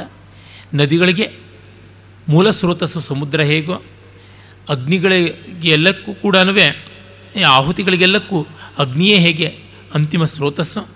ಮತ್ತು ಭಗವಾನ್ ಉಪೇಂದ್ರ ಆ ರೀತಿಯಾಗಿರಲಿ, ಎಲ್ಲ ಇಂದ್ರಿಯಗಳಿಗೆ ಮನಸ್ಸಿದ್ದಂತೆ ಆತ್ಮಸ್ವರೂಪಿ ಅವನು ಪ್ರಭುವಾಗಿ, ವಿಭುವಾಗಿ ಕಾಪಾಡಲಿ ಅನ್ನುವುದರಿಂದ ನಾಟಕ ಮುಗಿಯುತ್ತದೆ. ಮತ್ತು ನಾವು ನೋಡುವಂಥದ್ದು ಬಹಳ ಸೊಗಸಾದ, ವಿಸ್ತೃತವಾದ ಮೂರು ಅಂಕಗಳ ಮಹಾಭಾರತ ನಾಟಕ ಪಂಚರಾತ್ರ. ಈ ಸಂದರ್ಭದಲ್ಲಿ ಪಂಚರಾತ್ರ ಅನ್ನುವ ಹೆಸರು ನೋಡಿ ಎಷ್ಟು ಚೆನ್ನಾಗಿದೆ. ಮಧ್ಯಮ ವ್ಯಾಯೋಗ ಅನ್ನೋ ಹೆಸರು ಅದೇ ರೀತಿ ಧ್ವನಿಪೂರ್ಣವಾದದ್ದು. ಮಧ್ಯಮನನ್ನು ಕುರಿತಾದಂಥ ತಗಾದೆ ಅಂತನ್ನುವುದು. ಇಲ್ಲಿಗ ಪಂಚರಾತ್ರ ಐದು ರಾತ್ರಿಗಳು ರಾತ್ರಿ ಇರಬೇಕಲ್ವ? ರಾತ್ರ ಹೇಗಾಯಿತು ಅಂದರೆ ಸಂಸ್ಕೃತದಲ್ಲಿ ವ್ಯಾಕರಣ ನಿಯಮದ ಪ್ರಕಾರವಾಗಿ ರಾತ್ರಿ ಶಬ್ದಕ್ಕೆ ಸಂಖ್ಯೆಗಳು ಬಂದರೆ ಅವಧಿಗಳು ಬಂದಾಗ ಅದು ರಾತ್ರಂ ಅಂತ ಅಕಾರ ಅಂತ ನಪುಂಸಕಲಿಂಗ ಆಗುತ್ತದೆ ಅಂತ ಗೊತ್ತೇ ಇರುವಂಥದ್ದು. ಸಮಾಸಗಳಲ್ಲಿ ನಾವು ನೋಡುವಂಥ ಒಂದು ಪ್ರಕ್ರಿಯೆ ಹೌದು. ಪಂಚರಾತ್ರಂ, ತ್ರಿರಾತ್ರಂ, ಸಪ್ತರಾತ್ರಂ, ನವರಾತ್ರಂ ಈ ಥರದ್ದೆಲ್ಲ. ಹಾಗೆಯೇ ಸಂಖ್ಯಾತ್ಮಕವಾದದ್ದಿದಾದರೆ ಅವಧಿಯನ್ನು ಕುರಿತದ್ದು ಪೂರ್ವರಾತ್ರಂ, ರಾತ್ರಿಯ ಮೊದಲ ಒಂದು ಭಾಗ. ಪರರಾತ್ರಂ ಲೇಟ್ ನೈಟ್ ಅಂತೀವಲ್ಲ, ಮಧ್ಯರಾತ್ರಂ, ನಟ್ಟ ನಡು ರಾತ್ರಿ, ಅಂದರೆ ಮಿಡ್ ನೈಟ್ ಅನ್ನುವಂಥದ್ದು. ಮತ್ತು ಅಹೋರಾತ್ರಂ, ಹಗಲು ರಾತ್ರಿಗಳು ಎರಡೂ ಸೇರಿದ ಅವಧಿ. ಹೀಗೆ ಡ್ಯೂರೇಷನ್ನಿನ ಕುರಿತು ಬಂದಾಗ, ಅಹೋರಾತ್ರಂ, ದಿವಾರಾತ್ರಂ, ಮಧ್ಯರಾತ್ರಂ, ಪರರಾತ್ರಂ, ಪೂರ್ವರಾತ್ರಂ ಅಂತೆಲ್ಲ ರಾತ್ರಂ ಅಂತಲೇ ಬರುತ್ತದೆ. ಈ ಪಂಚರಾತ್ರಂ ಅನ್ನುವುದು ಐದು ರಾತ್ರಿಗಳ ಒಳಗೆ ಪಾಂಡವರ ಒಂದು ಕುರುಹನ್ನು ತೋರ್ಪಡಿಸಿಕೊಟ್ರೆ ಪಾಂಡವರಿಗೆ ರಾಜ್ಯವನ್ನು ನಾನು ಕೊಟ್ಟುಬಿಡ್ತೀನಿ ಅಂತ ದುರ್ಯೋಧನ ಹೇಳ್ತಾನೆ ಅಂತ ಒಂದು ವಿನೂತನವಾದ ಕಲ್ಪನೆ. ಭಾಸ ಎಷ್ಟು ವಿಲಕ್ಷಣವಾದ ಕಲ್ಪನೆಗಳು ಮಾಡ್ತಾನೆ ಅಂದರೆ ಮೂಲ ಕೃತಿಯಿಂದ ಅತ್ಯಂತ ದೂರ ಹೋಗುವಂಥದ್ದಾಗಿಬಿಡ್ತದೆ ಇದು ಒಂದು ಸ್ವಲ್ಪ ಕಸಿವಿಸಿ ತರುವಂಥದ್ದು. ಈ ಬಗ್ಗೆ ಆನಂದವರ್ಧನನ ಒಂದು ರಿಮಾರ್ಕ್ ತುಂಬ ಚೆನ್ನಾಗಿದೆ. ಸಂತಿ ಸಿದ್ಧರಸ ಪ್ರಖ್ಯಾ ಏಚ ರಾಮಾಯಣಾದಯ ಕಥಾಶ್ರಯ ನತೇರ್ಯೋಜ್ಯ ಸ್ವೇಚ್ಛಾ ರಸವಿರೋಧಿನಿ ಅನ್ನೋ ಮಾತನ್ನು ಒಂದು ಪರಿಕರ ಶ್ಲೋಕವಾಗಿ ನಾವು ನೋಡ್ತೀವಿ. ಸಿದ್ಧರಸ ಅಂದರೆ well established essence and theme ಅಂತೀವಲ್ಲ. ಹಾಗಿರ್ತಕ್ಕಂಥ ರಾಮಾಯಣ ಮಹಾಭಾರತಗಳಲ್ಲಿ ನಾವು ಮನಸ್ವಿಯಾಗಿ, ಮನಸ್ಸಿಗೆ ಇಚ್ಛೆಗೆ ಬಂದಂತೆ ಕಥೆಗಳನ್ನು ಬದಲಾವಣೆ ಮಾಡಿಕೊಂಡು ಪ್ರಸಂಗಗಳನ್ನು ಹೆಣೆಯಬಾರ್ದು, ಕಾವ್ಯಗಳನ್ನು ಬರೆಯಬಾರ್ದು, ಅದು ರಸಕ್ಕೆ ವಿರೋಧವಾಗುತ್ತದೆ, ಸರಿಯಾಗೋಲ್ಲ ಅಂತ. ಅಂದರೆ ಜನಮಾನಸದಲ್ಲಿ ನೆಲೆ ನಿಂತಂಥವುಗಳನ್ನು ತುಂಬ ಸ್ವಾತಂತ್ರ್ಯ ವಹಿಸಿ ಬದಲಾಯಿಸಿದರೆ ಜನಕ್ಕೂ ಇಷ್ಟವಾಗೋಲ್ಲ, ಕವಿಯ ಕೌಶಲವು ವ್ಯರ್ಥವಾಗುತ್ತದೆ ಅಂತ. ಈಗೆಷ್ಟೋ ಮಾಡಿದ್ದಾರೆ, ಹಿಂದಿನವರೇ ಮಾಡಿದ್ದಾರೆ, ಈಗಿನವರು ಮತ್ತೂ ಮಾಡಿದ್ದಾರೆ. ಅಷ್ಟೆಲ್ಲ ರಿಪೇರಿ ಮಾಡುವ ತಾಕತ್ತಿದ್ದವರಿಗೆ ಹೊಸ ಹೊಸ ಥೀಮ್ಸ್, ಸ್ವತಂತ್ರವಾದ ಇತಿವೃತ್ತಗಳನ್ನೇ ಕಂಡುಕೊಳ್ಳೋದಕ್ಕೆ ಏನು ಕಷ್ಟ? ಇದಕ್ಕೆ ಕೈ ಹಾಕಬೇಕೆ ಅಂತ ಬೇಸರವೂ ಆಗುವಂಥದ್ದು. ಮತ್ತು ಸರಿಯಾದ ಉಪಪತ್ತಿಯನ್ನು ಕೊಡಬೇಕು. ಬದಲಾವಣೆಯನ್ನು ಸಹಿಸುವ ಮಟ್ಟಕ್ಕೆ ಅವು ರೂಪುಗೊಳ್ಳಬೇಕು. ಅದು ಒಂದು ಕಷ್ಟ. ವಾಲ್ಮೀಕಿ ವ್ಯಾಸ ಮುಖ್ಯಾದ್ಯಾಹ ವಿಖ್ಯಾತ ಏಕ ವಿಶ್ವರಾಹ, ತದಭಿಪ್ರಾಯ ತದಭಿಪ್ರಾಯ ಬಾಹ್ಯೋಯಂ ನಾಸ್ಮಾಭಿರ್ದರ್ಶಿತೋನಯ ಅಂತ ಮತ್ತು ಒಂದು ಕಡೆ ಆನಂದವರ್ಧನ ಹೇಳ್ತಾನೆ. ವಾಲ್ಮೀಕಿ ವ್ಯಾಸ ಮೊದಲಾದಂಥವರು ಯಾರಿದ್ದಾರೆ? ವಿಖ್ಯಾತರಾದ ಕವೀಶ್ವರರು. ಅವರ ಅಭಿಪ್ರಾಯಕ್ಕೆ ಭಿನ್ನವಾದಂಥದ್ದು ನಾನು ತೋರಿಸುವ ದಾರಿ ಅಲ್ಲ. ನಾನು ಹೇಳಿರುವ ರಸಧ್ವನಿಯ ಮಾರ್ಗ ವ್ಯಾಸ ವಾಲ್ಮೀಕಿ ಮತಾನುಮೋದಿತವಾದದ್ದೇ ಅಂತಂತಾನೆ. ಇದು ಗಮನದಲ್ಲಿರಬೇಕು. ಕಾಳಿದಾಸನಿಗೆ ಸ್ವಲ್ಪ ಮಟ್ಟಿಗೆ ಇದೆಲ್ಲ ಚೆನ್ನಾಗಿ ತಿಳಿದಿತ್ತು ಅಂತ ಗೊತ್ತಾಗುತ್ತದೆ. ಈ ದೃಷ್ಟಿಯಿಂದಲೇ ಒಂದು ಲುಪ್ತ ರಾಮಾಯಣ ನಾಟಕ ಬಹಳ ಚೆನ್ನಾಗಿರುವಂಥದ್ದು. ಎಂದಾದರೂ ನಾನು ಅದರ ಬಗ್ಗೆ ಬರೀಬೇಕು ಅಂತ ಅಂದುಕೊಂಡಿದ್ದೀನಿ. ಡಾಕ್ಟರ್ ವಿ ರಾಘವನ್ನವರು ಒಂದು ಒಳ್ಳೆಯ ಪುಸ್ತಕವನ್ನೇ ಬರೆದಿದ್ದಾರೆ. Some old lost Rama plays ಅಂತ. ಅಲ್ಲಿ ಯಶೋವರ್ಮನ ರಾಮಾಭ್ಯುದಯ ಅಂತ ಒಂದು ನಾಟಕ. ನಮಗೆ ಸಿಕ್ಕಿಲ್ಲ. ಆನಂದವರ್ಧನೂ ಸೇರಿದಂತೆ ಅನೇಕ ಅಲಂಕಾರಿಕರು ಅದರಿಂದ ಯಥೇಷ್ಟವಾಗಿ ಉಲ್ಲೇಖ ಮಾಡ್ತಾರೆ. ಅದರ ಸೊಗಸಾದ ಶ್ಲೋಕಗಳಲ್ಲಿ ಒಂದು ಪ್ರಸ್ತಾವನೆಯ ಶ್ಲೋಕ ಒಂದು ತುಣುಕು ಬರುತ್ತೆ. ಕಥಾ ಮಾರ್ಗೇ ನಚಾತಿಕ್ರಮ ಅಂತ. ಔಚಿತ್ಯಂ ವಚಸಾಂ ಅಂತ ಹೇಳ್ಕೊಂಡು ಶ್ಲೋಕ ಬರ್ತದೆ. ಅಲ್ಲಿ ಕಥಾಮಾರ್ಗೆ ನಚ ಅತಿಕ್ರಮ. ಕಥಾಮಾರ್ಗದಲ್ಲಿ ವಿಶೃಂಖಲವಾಗಿ ವ್ಯಾಸ ವಾಲ್ಮೀಕಿಗಳ ದರ್ಶನಾತಿರಿಕ್ತವಾಗಿ ಇರಬಾರದು ಅಂತ. ಆ ರೀತಿ ಮಾಡಿಕೊಂಡವರು ಕೆಲವರಿದ್ದಾರೆ. ಆದರೆ ಭೌಭೂತಿ ರಾಜಶೇಖರ ಮೊದಲಾದವರೇನೇ ಹಾದಿ ಬಿಟ್ಟು ಹೋಗಿದ್ದಾರೆ. ಅವ್ರಿಗೆಲ್ರಿಗೂ ಆಚಾರ್ಯ ಪುರುಷನಾಗಿ ಭಾಸನೆ ಇದ್ದಾನೆ. ಕಾಳಿದಾಸನು ಅಷ್ಟಿಷ್ಟು ಮಾಡಿಕೊಂಡವನೇ ಬದಲಾವಣೆಗಳನ್ನು. ಆದರೆ ತುಂಬ ಹದಮೀರೆ ಮಾಡಿಕೊಂಡಿಲ್ಲ. ಇದು ಯಾವ ಮಟ್ಟಕ್ಕೆ ಸರಿ? ಇದು ಚೆನ್ನ ಅಂತಲೂ ಹೇಳೋರಿದ್ದಾರೆ. ಕಡೆಗೆ ರುಚಿ ಭೇದ ಅಷ್ಟೆ. ಇನ್ನೇನು ಹೇಳೋಣ? ಒಟ್ಟಿನಲ್ಲಿ ಪಂಚರಾತ್ರವು ಅಂಥದ್ದೊಂದು. ದುರ್ಯೋಧನ ಇಲ್ಲಿ ಕುಲಜ್ಯೇಷ್ಠ. ಧರ್ಮರಾಜನಿಗಿಂತ ದೊಡ್ಡವನು ಅಣ್ಣ. ಅವನು ಮಾಯಾ ದುರೋದರದಲ್ಲಿ ಪಾಂಡವರನ್ನು ಸೋಲಿಸಿ ಕಾಡುಗಟ್ತಾನೆ. ವನವಾಸ, ಅಜ್ಞಾತವಾಸ, ಅದೆಲ್ಲ ಮೂಲ ಮಹಾಭಾರತದಂತೆಯೇ ನಡೆಯುತ್ತದೆ. ಆದರೆ ಪಾಂಡವರು ಅಜ್ಞಾತವಾಸ ಮಾಡ್ತಾ ಇದ್ದಾಗ ದುರ್ಯೋಧನ ಒಂದು ದೊಡ್ಡ ಯಾಗ ಮಾಡ್ತಾನೆ. ಯಾಗಾಂತದಲ್ಲಿ ಗುರುಗಳಿಗೆ ಅಗ್ರಪೂಜೆ ಮಾಡ್ತಾನೆ ದ್ರೋಣಾಚಾರ್ಯರಿಗೆ. ಅವರಿಗೆ ನಿಮಗೆ ಏನು ಬೇಕು ವರ ಅದನ್ನು ಕೊಡ್ತೀನಿ ಅಂದರೆ, ನನಗೊಂದೇ ಸಂಕಟಪ್ಪ, ನೀನು ಒಳ್ಳೆಯವನು, ಆದರೆ ನನ್ನ ಶಿಷ್ಯರು ನಿನ್ನ ತಮ್ಮಂದಿರು ಆದ ಪಾಂಡವರನ್ನು ವಿನಾಕಾರಣ ಕಾಡಿಗಟ್ಟಿದ್ದೀಯಾ, ಅವರಿಗೆ ರಾಜ್ಯ ಒಪ್ಪಿಸಿಬಿಡು, ಅಷ್ಟೇ ನನಗೆ ಬೇಕಾದದ್ದು ಅಂತ. ಆಗ ಶಕುನಿಗಿದು ಸಂಕಟವಾಗುತ್ತದೆ. ನೀವು ಪಾಂಡವರನ್ನು ಹುಡುಕಿಕೊಡಿ ಅಂತಾನೆ. ದುರ್ಯೋದನ್ನು ಐದು ರಾತ್ರಿಗಳೊಳಗೆ ಹುಡುಕಿಕೊಡಿ ಅವರಿಗೆ ಕೊಡ್ತೀವಿ ಅಂತ. ಅಜ್ಞಾತವಾಸದ ವ್ರತ ಭಂಗ ಆಗಬೇಕು ಅಂತ. ಆದರೆ ಮತ್ತೆ ಕಾಡು ಕಳಿಸ್ಬೋದು ಅಂತ ಶಕುನಿಯ ತಂತ್ರ. ಇಲ್ಲಿ ಶಕುನಿ ಮಾತ್ರವಿಲ್ಲನು ಇನ್ಯಾರೂ ಅಲ್ಲ. ದುರ್ಯೋಧನಿಗೆ ಅದೆಲ್ಲ ಲೆಕ್ಕಗಳು ಗೊತ್ತಿರೋದಿಲ್ಲ. ಆದರೆ ವಸ್ತುಸ್ಥಿತಿನಲ್ಲಿ ಈ ಐದು ರಾತ್ರಿಗಳ ಅವಧಿಯಲ್ಲಿಯೇ ಅವರು ಹುಡುಕಿ ಕೊಡ್ತಾರೆ ನಾಟಕದ ಪ್ರಕಾರ. ಆದರೆ ಪಾಂಡವರು ಮತ್ತೆ ವನವಾಸ ಮಾಡಬೇಕಾದ ಪ್ರಮೇಯ ಬರೋಲ್ಲ, ಯಾಕೆಂದರೆ ಅವರ ಅಜ್ಞಾತವಾಸ ಅವಧಿ ಮುಗಿದು ಬಿಟ್ಟಿರುತ್ತೆ ಪಾಂಡವರೂ ಗೆದ್ದರು ದ್ರೋಣರೂ ಗೆದ್ದರು ಶಕುನಿ ಸೋತಿದ್ದು ದುರ್ಯೋಧನ ತುಂಬ ಪ್ರೀತಿಯಿಂದಲೇ ಪಾಂಡವರಿಗೆ ರಾಜ್ಯ ಬಿಟ್ಟುಕೊಡ್ತಾನೆ. ಹಾಗಾಗಿ ಹದಿನೆಂಟು ಅಕ್ಷೋಹಿಣಿ ಸೈನ್ಯನು ಗ್ರೂಪ್ ಫೋಟೋಗೆ ನಿಂತ್ಕೊಳ್ಳುತ್ತೆ. ನೂರೈದು ಜನರು ಕೈ ಕೈ ಹಿಡ್ಕೊಂಡು ಒಟ್ಟಾಗಿ ಹಿಂಗೆ ಮೇಲೆ ಕೆತ್ತಾರೆ ಎಲ್ಲ ಪಾರ್ಟಿಗಳು ಒಟ್ಟಾದಾಗ ಎಲ್ಲ ನಾಯಕರು ಸೇರಿ ಎಲ್ಲ ಕೈಗಳನ್ನು ಮೇಲಕ್ಕೆ ಡಬ್ಲ್ಯೂ ಡಬ್ಲ್ಯೂ ಡಬ್ಲ್ಯೂ ಅಂತೆಲ್ಲ ಶೇಪ್ ಬರುವಂತೆ ಎತ್ತಾರಲ್ಲ ಆ ರೀತಿಯಾಗಿ. ಇದನ್ನು ಮೆಚ್ಚಬಹುದಾದವರು ಮೆಚ್ಚಬಹುದು. ನನ್ನಂಥವರಿಗೆ ಈ ಥರದ್ದನ್ನೆಲ್ಲ ನೋಡುವಾಗ ಎರಡು ಲೆವೆಲ್ಸಲ್ಲಿ ತಲೆ ಕೆಲಸ ಮಾಡುತ್ತದೆ. ಒಂದು ರಸದೃಷ್ಟಿ. ರಸದೃಷ್ಟಿಯಿಂದ ಏನು ಸಿಗಲಿಲ್ಲ ಅಂತಂದರೆ ನೀರಸ ದೃಷ್ಟಿ ಅಂತ ಮತ್ತೊಂದಿದೆಯಾ? ಇಲ್ಲ. ಉಪರಸ ದೃಷ್ಟಿ ರಸಕ್ಕೆ ಹತ್ತಿರ ಬರುವಂಥದ್ದು. ಅಂದರೆ ದೋಸೆ ಮಾಡೋದಕ್ಕೆ ಅಂತ ಹಿಟ್ಟನ್ನು ನೋಡ್ತೀವಿ. ಹುಳಿ ಬಂದಿದೆ. ದೋಸೆಯಾಗಿ ಮಾಡೋಕ್ಕಾಗೋದಿಲ್ಲ ಅದು ಅಂತ ಅನಿಸಿದ್ರೆ ಅದಕ್ಕೆ ಈರುಳ್ಳಿ ಮತ್ತೊಂದು ಮಗದೊಂದು ಎಲ್ಲ ಹೆಚ್ಚು ಬಿಟ್ಟಿದ್ರೆ ಊತಪ್ಪ ಮಾಡೋದು ಅಂತ ಕೆಲವರು ಮಾಡ್ತಾರಲ್ಲ, ಆ ರೀತಿ ಆದಂಥದ್ದು ಪ್ರಥಮ ಕಲ್ಪ ಆಗದೆ ಇದ್ದರೆ ದ್ವಿತೀಯ ಕಲ್ಪ ಅಂತ. ಹಾಗೆ ಹುಡುಕುವಂಥದ್ದು. ಮರದಲ್ಲಿ ಹಣ್ಣು ಸಿಗಲಿಲ್ಲ ಅಂದರೆ ಸೌದೆನಾರು ಸಿಗುತ್ತೆ ಅಂತ ಕಡಿಯೋಕ್ಕೆ ನೋಡುವಂಥದ್ದು. ಆ ರೀತಿ ಇಲ್ಲಿ ಛಂದಸ್ಸು ಏನಿದೆ, ವ್ಯಾಕರಣ ಏನಿದೆ, ಭಾಷೆ ಏನಿದೆ, ಆ ಮಿತಿಯೊಳಗೇನೆ ಪಾತ್ರ ಚಿತ್ರಣ ಏನು ಮಾಡಿಕೊಂಡಿದ್ದಾನೆ ಅಂತ ಇವೆಲ್ಲ ಸೆಕೆಂಡ್ ಬೆಸ್ಟ್ ಅಷ್ಟೇ, ಇನ್ನೇನೂ ಅಲ್ಲ. ಮದುವೆ ಆದ ಮೇಲಿಂದ ಯಾವ ರೀತಿ ಸುಖವಾಗಿದ್ದೀರಾ ಹೇಗೆ ಅಂದರೆ, ಒಂದು ನಿಮಿಷ ಯೋಚಿಸ್ತೀನಿ ಅಂತಂದರೆ ಸುಖವಾಗಿಲ್ಲ ಅಂತಲೇ ಅರ್ಥ. ಆಮೇಲೆ ಹುಡುಕಿ ಹುಡುಕಿ ಹೇಳ್ತಾನೆ ಅಂತಂದರೆ ಇನ್ನೇನು ಅರ್ಥ. ಯಾರ ಬಗ್ಗೆನಾದರೂ ಒಳ್ಳೆಯ ಗುಣಗಳನ್ನು ಹುಡುಕಿ ಹೇಳಬೇಕು ಅಂದರೆ ಅಲ್ಲಿ ಇಲ್ಲ ಅಂತ ಅರ್ಥ. ಹಾಗಾಗಿ ಎಂಥ ಕೃತಿಯಲ್ಲಿಯೂ ಒಂದಷ್ಟು ಪಡ್ಕೊಳ್ಳೋದು ಇದ್ದೇ ಇರುತ್ತೆ. ಅದರೊಳಗೂ ಒಬ್ಬ ರಸಿಕನಿಗೆ ಎಂಥ ಕೃತಿಯಿಂದ ಪಡ್ಕೊಳ್ಳೋದಕ್ಕಿಲ್ಲದೇ ಇದ್ದರೂ ಕವಿಯಾದವನಿಗೆ ಇದ್ದೇ ಇರುತ್ತೆ. ಹೇಗೆ ಬರೀಬಾರ್ದು ಅಂತನ್ನುವ ಒಂದು ದೊಡ್ಡ ಮಾಡಲ್ ಆಗಿ ನಿಲ್ಲುತ್ತೆ ಎನ್ನುವ ಪರಮಾಯಿಷಿ ಕಳಪೆ ಒಂದು ಮಾಡಲ್ ಅದು ಗೋ ಎಚ್ಚರದಿಂದ ಮೊದಲುಗೊಂಡು ಅಲ್ಲಿ ಇಲ್ಲಿ ಎಲ್ಲೆಲ್ಲೋ ಒಂದಷ್ಟು ಹೆಕ್ಕುವಂಥದ್ದು ಇದ್ದೇ ಇರುತ್ತೆ. ಅದರಿಂದಲೇ ಕಲಾವಿದರ ವಿಮರ್ಶಕರಾದರೆ ಎರಡು ಉಂಟು.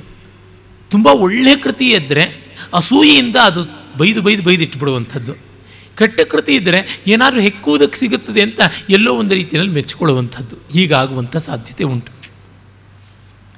ಈ ಪಂಚರಾತ್ರದಲ್ಲಿ ನಾವು ಕಾಣಬಹುದಾದದ್ದು ಅತ್ಯಂತ ವಿನೂತನ ಸಂವಿಧಾನ. ಇದಕ್ಕೆ ಮುನ್ನ ಯಾರು ಈ ರೀತಿಯಾದ ವಿಚಿತ್ರವಾದ ಮಹಾಭಾರತದ ತಿರುವನ್ನೇ ಕೊಟ್ಟಿರಲಿಲ್ವಲ್ಲ.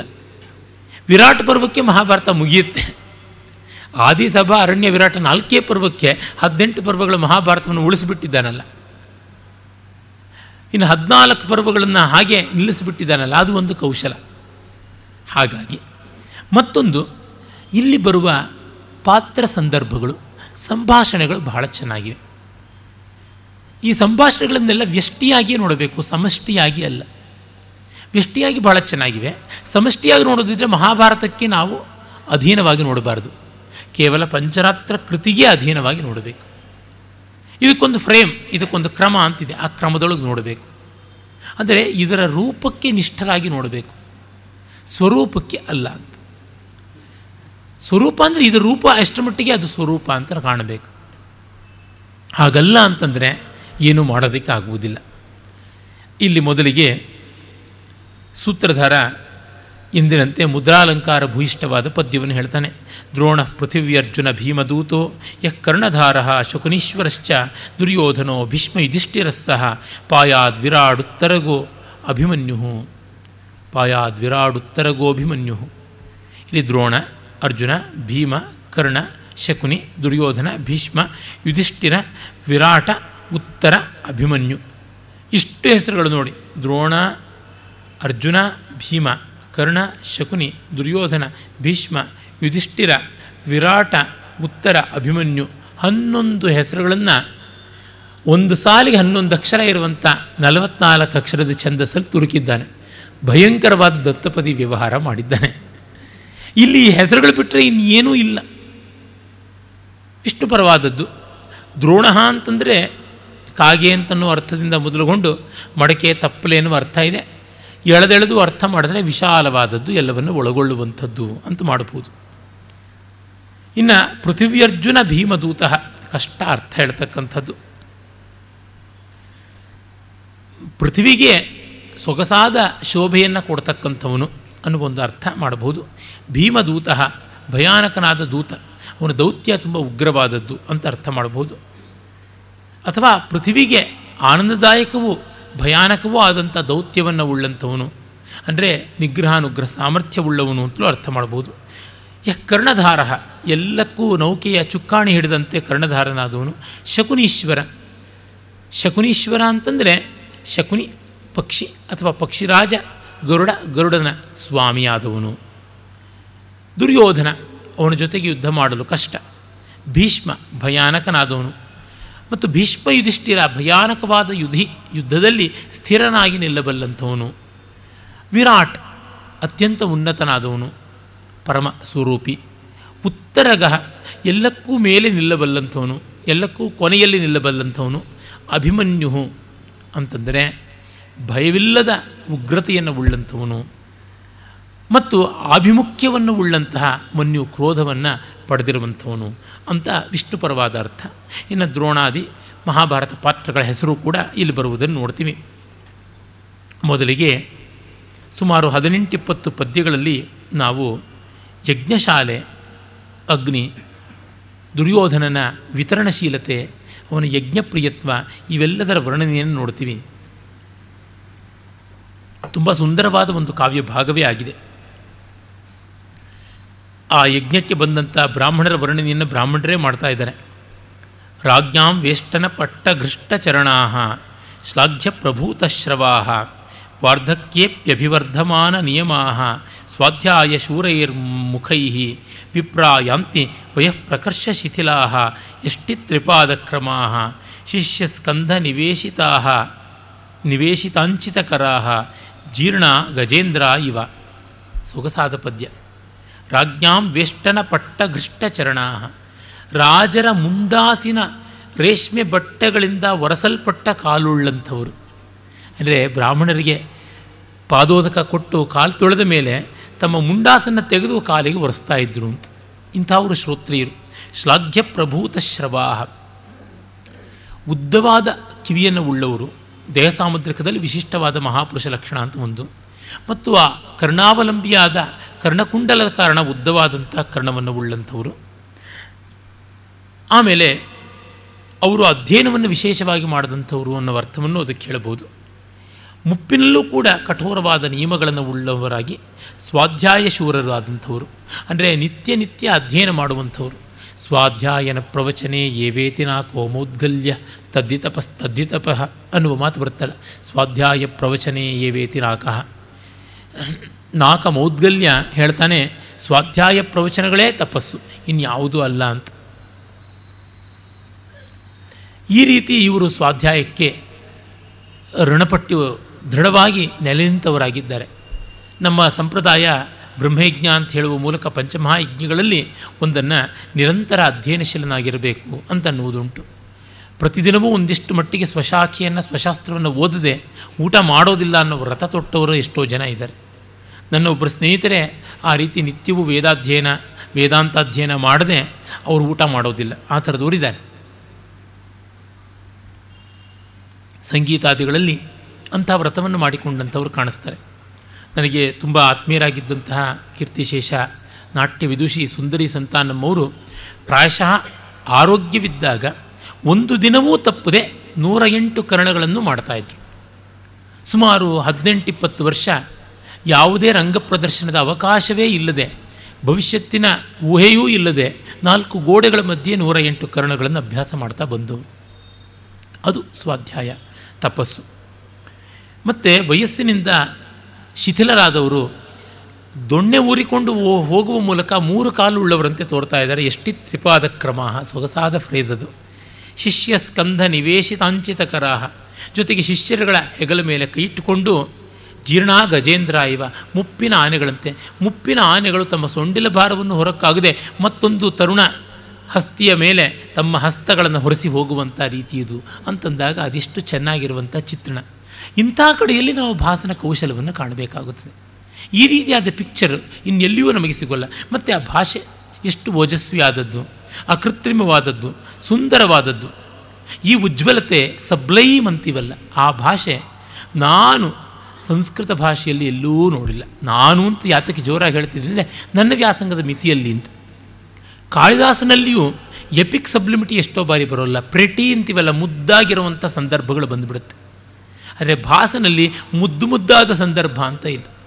ಒಂದು ಊರುಭಂಗ ನೋಡಿದ್ರೆ ಸಾಕು ನಮಗೆ ಗೊತ್ತಾಗುತ್ತೆ. ಗ್ರ್ಯಾಂಡ್ ಪ್ಲೇ ಅದರ ಕಾವ್ಯ ನಿಜವಾಗಿ ಎಪಿಕ್ ಡೈಮೆನ್ಷನ್ದು ಅಂತ ಅನ್ಸುತ್ತೆ.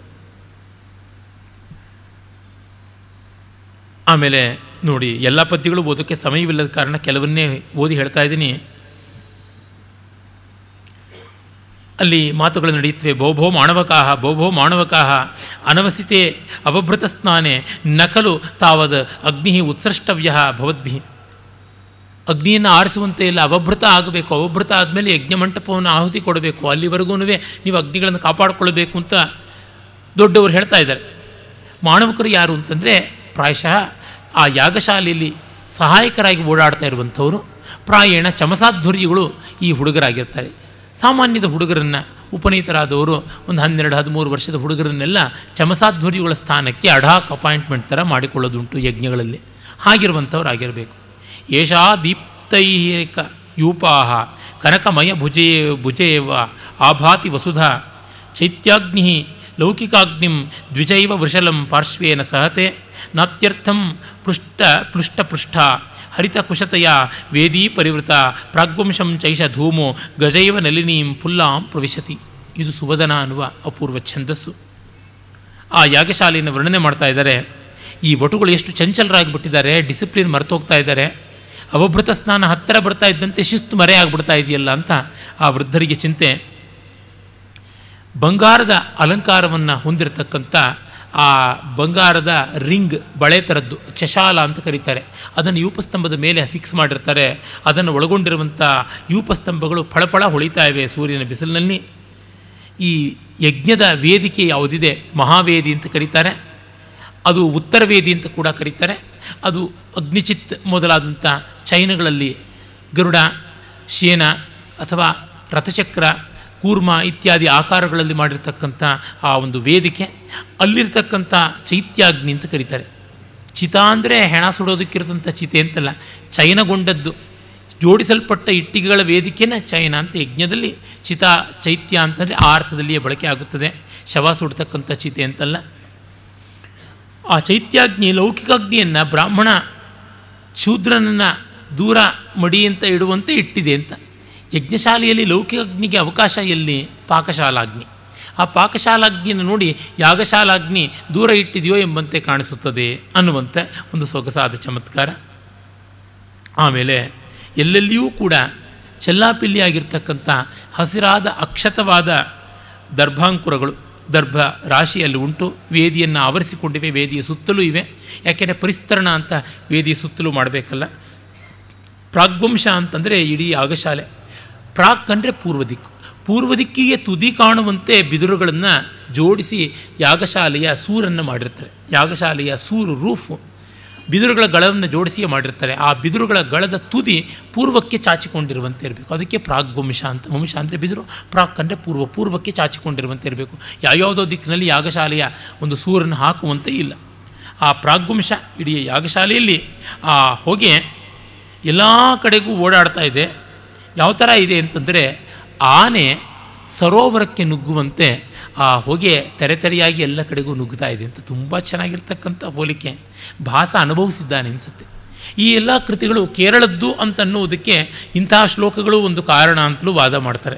ಕಾರಣ ಕೇರಳದಲ್ಲಿ ತುಂಬ ಯಜ್ಞಗಳು ನಡೀತಾ ಇದ್ದದ್ದು. ಮತ್ತು ಜೊತೆಗೆ ಕೇರಳದ ವಿಶಿಷ್ಟ ಸಂಪ್ರದಾಯ ಹೆಚ್ಚಾಗಿ ಯಾಗಶಾಲೆಯನ್ನು ಅವಭೃತಾಂತ್ಯದಲ್ಲಿ ಅಗ್ನಿಗೆ ಆಹುತಿಯಾಗಿ ಕೊಡುವಂಥದ್ದು. ಅದೆಲ್ಲ ಇಲ್ಲಿ ಸೂಚನೆ ಸಿಗುತ್ತದೆ. ಅಗ್ನಿರಗ್ನಿರ, ಅಗ್ನಿರಗ್ನಿ ಭಯಾದೇಶ, ಭೀತೈರ್ ನಿರ್ವಾಸ್ಯತೆ ದ್ವಿಜೈ ಕುಲೆ ವಿತ್ಕ್ರಾಂತ ಚಾರಿತ್ರೆ ಜ್ಞಾತಿರ್ಜ್ಞಾತಿ ಭಯಾದಿವ. ಈಗ ಅಗ್ನಿಯನ್ನು ಬಿಟ್ಟುಕೊಡ್ತಾ ಇದ್ದಾರೆ. ಅಗ್ನಿ ಮೂಲಕವಾಗಿ ಅಗ್ನಿಯನ್ನು ಬಿಟ್ಟುಕೊಡ್ತಾ ಇದ್ದಾರೆ.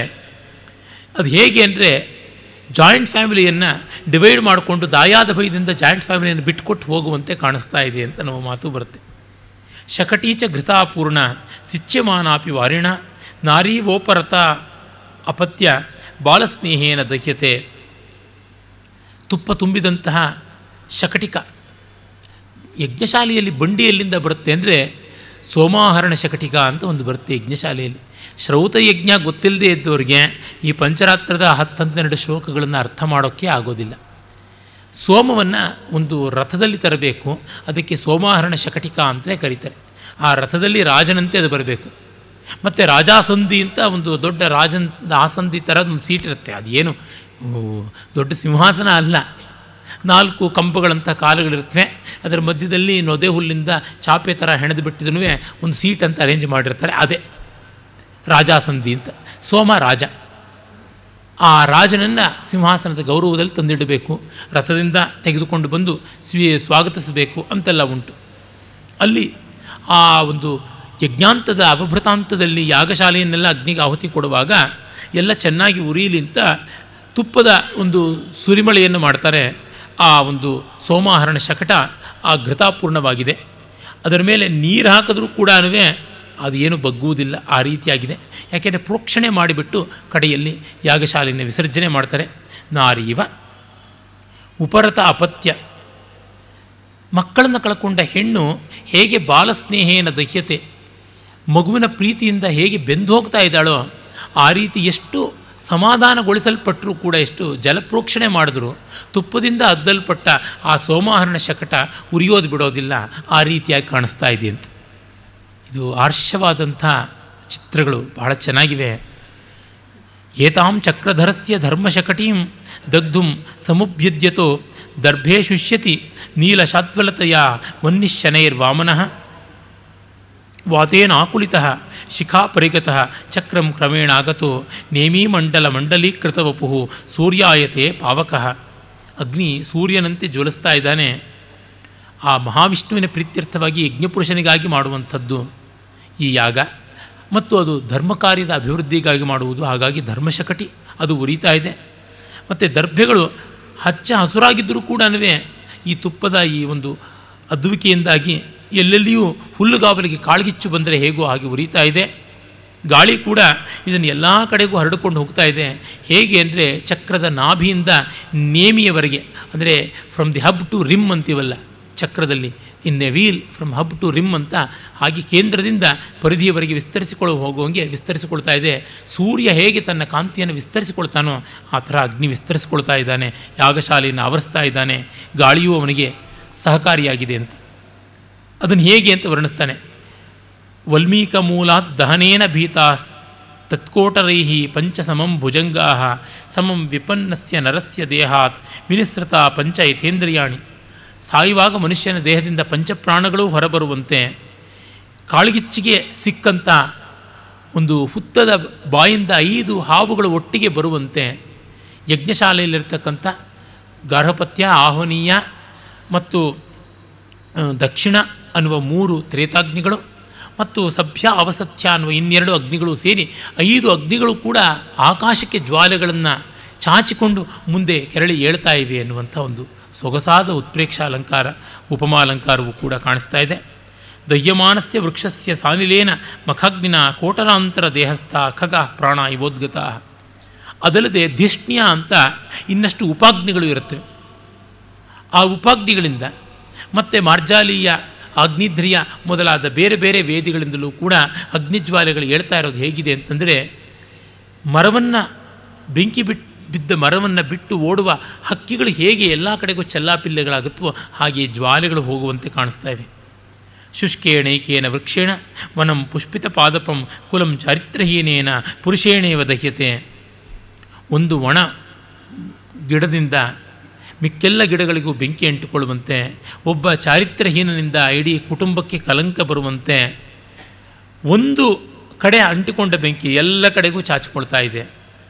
ವನಂ ಸವೃಕ್ಷ ಕ್ಷುಪ ಗುಲ್ಮಮೇತತ್ ಪ್ರಕಾಮ ಮಾಹಾರಮಿವೋಪ ಭುಜ್ಯ ಕೃಶಾನುಸಾರೇಣ ಹುತಾಶನೋಸೌ ನದಿ ಮುಖ ಸ್ಪೃಷ್ಟುಮಿವಾವತೀರ್ಣ. ನದಿ ಮುಖ ಸಮುದ್ರವನ್ನು ಅಂಟುಕೊಂಡಿರುವಂಥದ್ದು ಹೇಗೆ ಎಲ್ಲ ಕಡೆಗೂ ಉಕ್ಕೇರಿ ಬಂದು ಚಾಚಿಕೊಂಡು ಬರ್ತಿದೆಯೋ ಹರಡಿಕೊಳ್ಳುತ್ತಿದೆಯೋ ನದಿ ಮುಖ, ಅಂದರೆ ರಿವರ್ ಬೇಸಿನ್ ಅಂತ ಕರೀತಾರಲ್ಲ, ಆ ರಿವರ್ ನದಿ ಮುಖ, ನದಿಯ ಮುಖಭೂಮಿ ಸಮುದ್ರಕ್ಕೆ ಎಂಟರಾಗುವಂಥದ್ದು ಇದೆಯಲ್ಲ, ಅದು ಹೇಗೋ ಹಾಗೆ ಬೆಂಕಿ ಹರಡಿಕೊಳ್ತಾ ಇದೆ, ಮತ್ತೆ ಕಾಳುಗಿಚ್ಚಿನ ಹೋಲಿಕೆಯನ್ನೇ ಕೊಟ್ಟು ಆ ರೀತಿ ಇದೆ ಅಂತ. ಗತೋ ವೃಕ್ಷಾದ್ ವೃಕ್ಷಂ ವಿತತ ಕುಶಚೀರೇಣ ದಹನ ಕದಲ್ಯಾ ವಿಪ್ಲುಷ್ಟಂ ಪತತಿ ಪರಿಣಾಮಾದಿವ ಫಲಂ ಅಸೌ ಚಾಗ್ರೇ ತಾಲೋ ಮಧುಪಟಲ ಚಕ್ರೇಣ ಮಹತ ಅಚಿರಂ ಮೂಲೆ ದಗ್ಧ ಪರಶುದಿವ ಪರಶುರಿವ ರುದ್ರಸ್ಯ ಪತತಿ ರುದ್ರನ ಕೊಡಲಿ ಎಲ್ಲ ಕಡೆಗೂ ಬಿದ್ದು ಪ್ರಳಯವನ್ನು ಉಂಟು ಮಾಡುವಂತೆ ಯಜ್ಞಶಾಲೆಯೇ ಅಂಟುಕೊಂಡು, ಈಗ ಮರಗಳಿಗೂ ಸುತ್ತಲಿರ್ತಕ್ಕಂಥ ಮರಗಳಿಗೂ ಅಂಟಿಕೊಂಡು, ಅಲ್ಲಿರ್ತಕ್ಕಂಥ ಕುಶ, ಚೀರ, ದರ್ಭೆ ಮತ್ತು ನಾರುಮಡಿ ಅವುಗಳನ್ನೂ ಸುಡ್ತಾ ಇದೆ.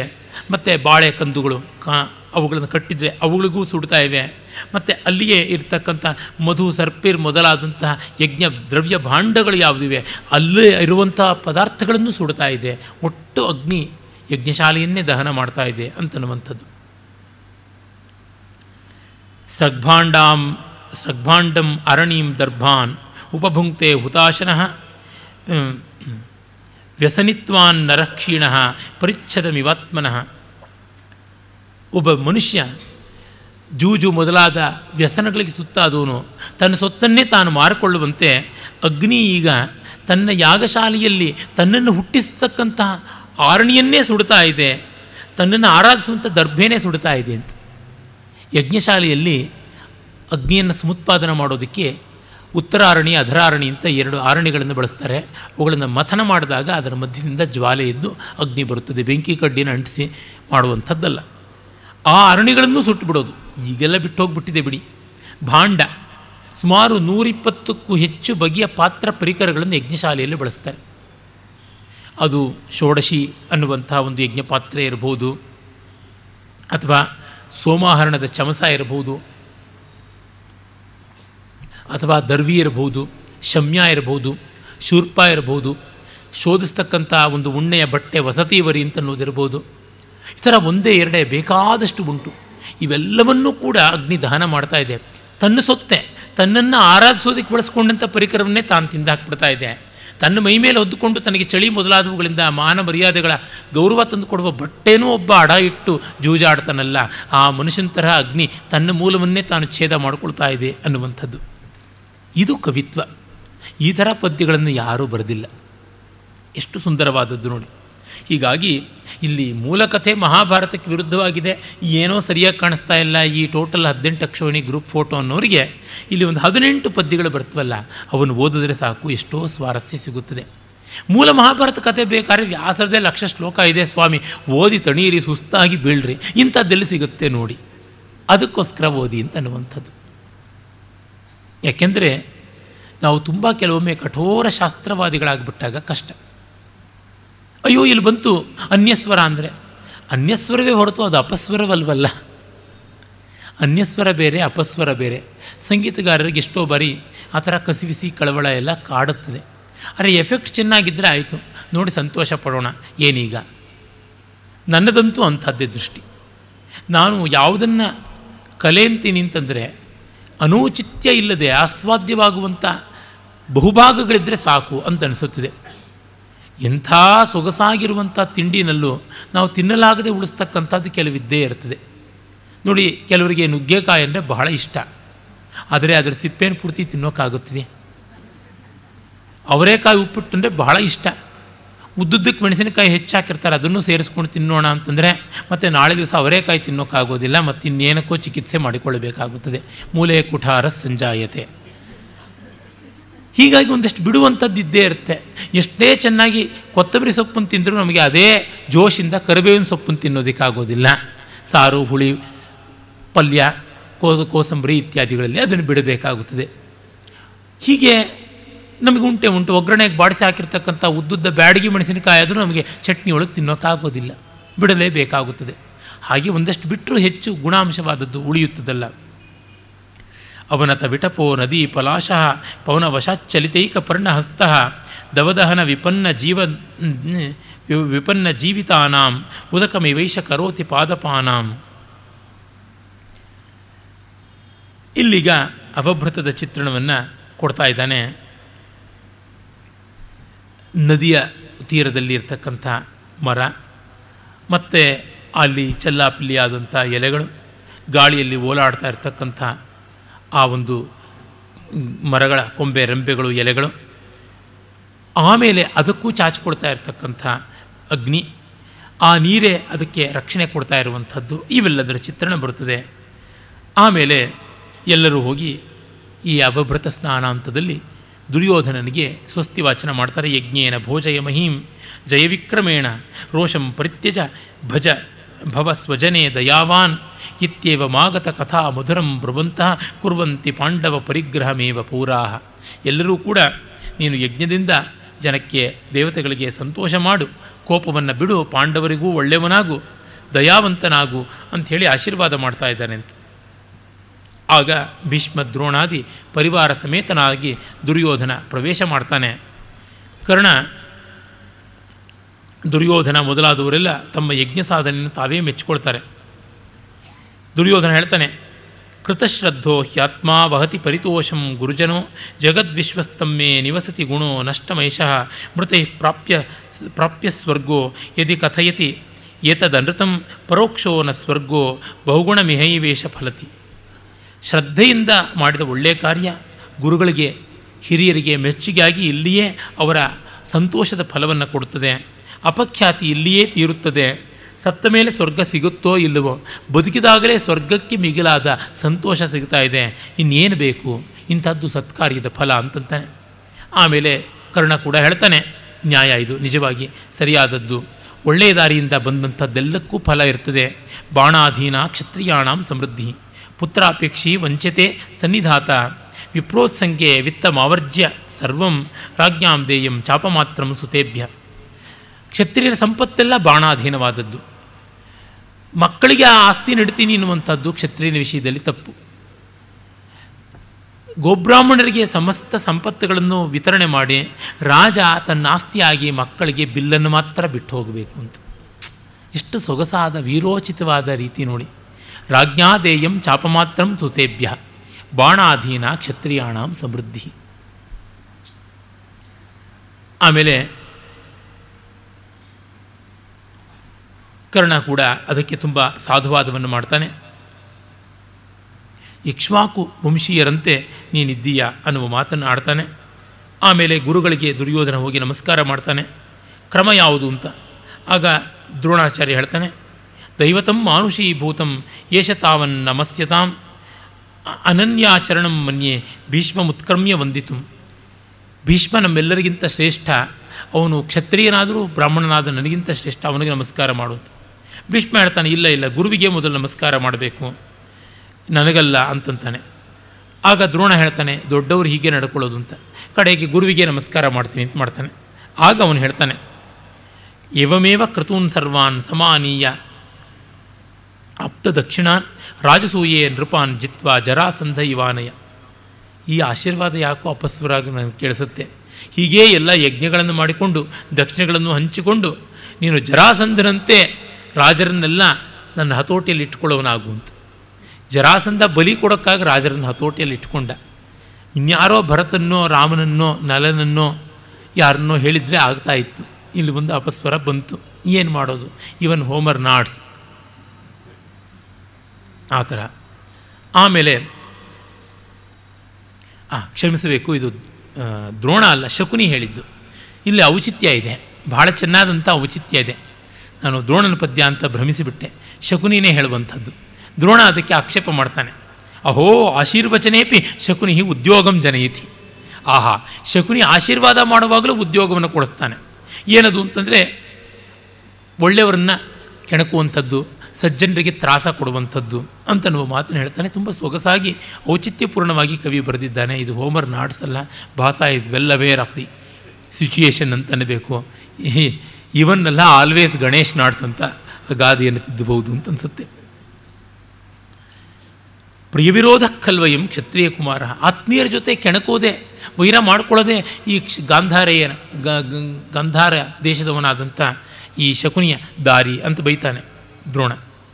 ಮತ್ತು ಕರ್ಣ ಹೇಳ್ತಾನೆ, ನೀನು ಗುರುವಿಗೆ ಈಗ ವಿಶೇಷವಾದ ಗೌರವವನ್ನು ತೋರಿಸಬೇಕು ಅಂತ ಹೇಳಿಬಿಟ್ಟು, ಆಯಿತು, ಹಾಗೆ ಮಾಡೋಣ ಅಂತಂತಾನೆ. ದ್ರೋಣ ಕೂಡ ಬಹಳ ಸಂತೋಷ ಪಡ್ತಾನೆ. ಆಮೇಲೆ ನಿಮಗೆ ಏನು ಕೊಡುವಂಥದ್ದು, ಏನು ಮಾಡೋದಾಗಲಿ ಅಂತ ಹೇಳ್ಬಿಟ್ಟು ಅಂತಾನೆ. ಅದೇ ಹೊತ್ತಿನಲ್ಲಿ ಸುಭದ್ರೆಯ ಮಗ ಅಭಿಮನ್ಯು ಕೂಡ ಇಲ್ಲಿದ್ದಾನೆ. ಜರಾಸಂಧನ ಮಗ ಸಹದೇವ್ ಕೂಡ ಬಂದಿದ್ದಾನೆ. ಈ ಯಜ್ಞದಲ್ಲಿ ಎಲ್ಲರೂ ಕೂಡ ಬಂದಿದ್ದಾರೆ ಪಾಲ್ಗೊಳ್ಳೋದಕ್ಕೆ ಅಂತ ಗೊತ್ತಾಗುತ್ತದೆ.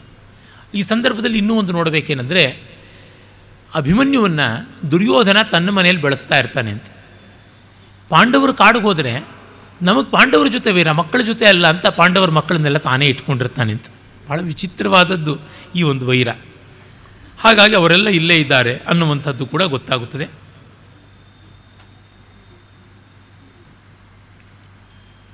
ಆಮೇಲೆ ಗುರುಗಳಿಗೆ ಗೌರವ ಕೊಡಬೇಕು, ದಕ್ಷಿಣೆ ಕೊಡಬೇಕು ಅಂತ.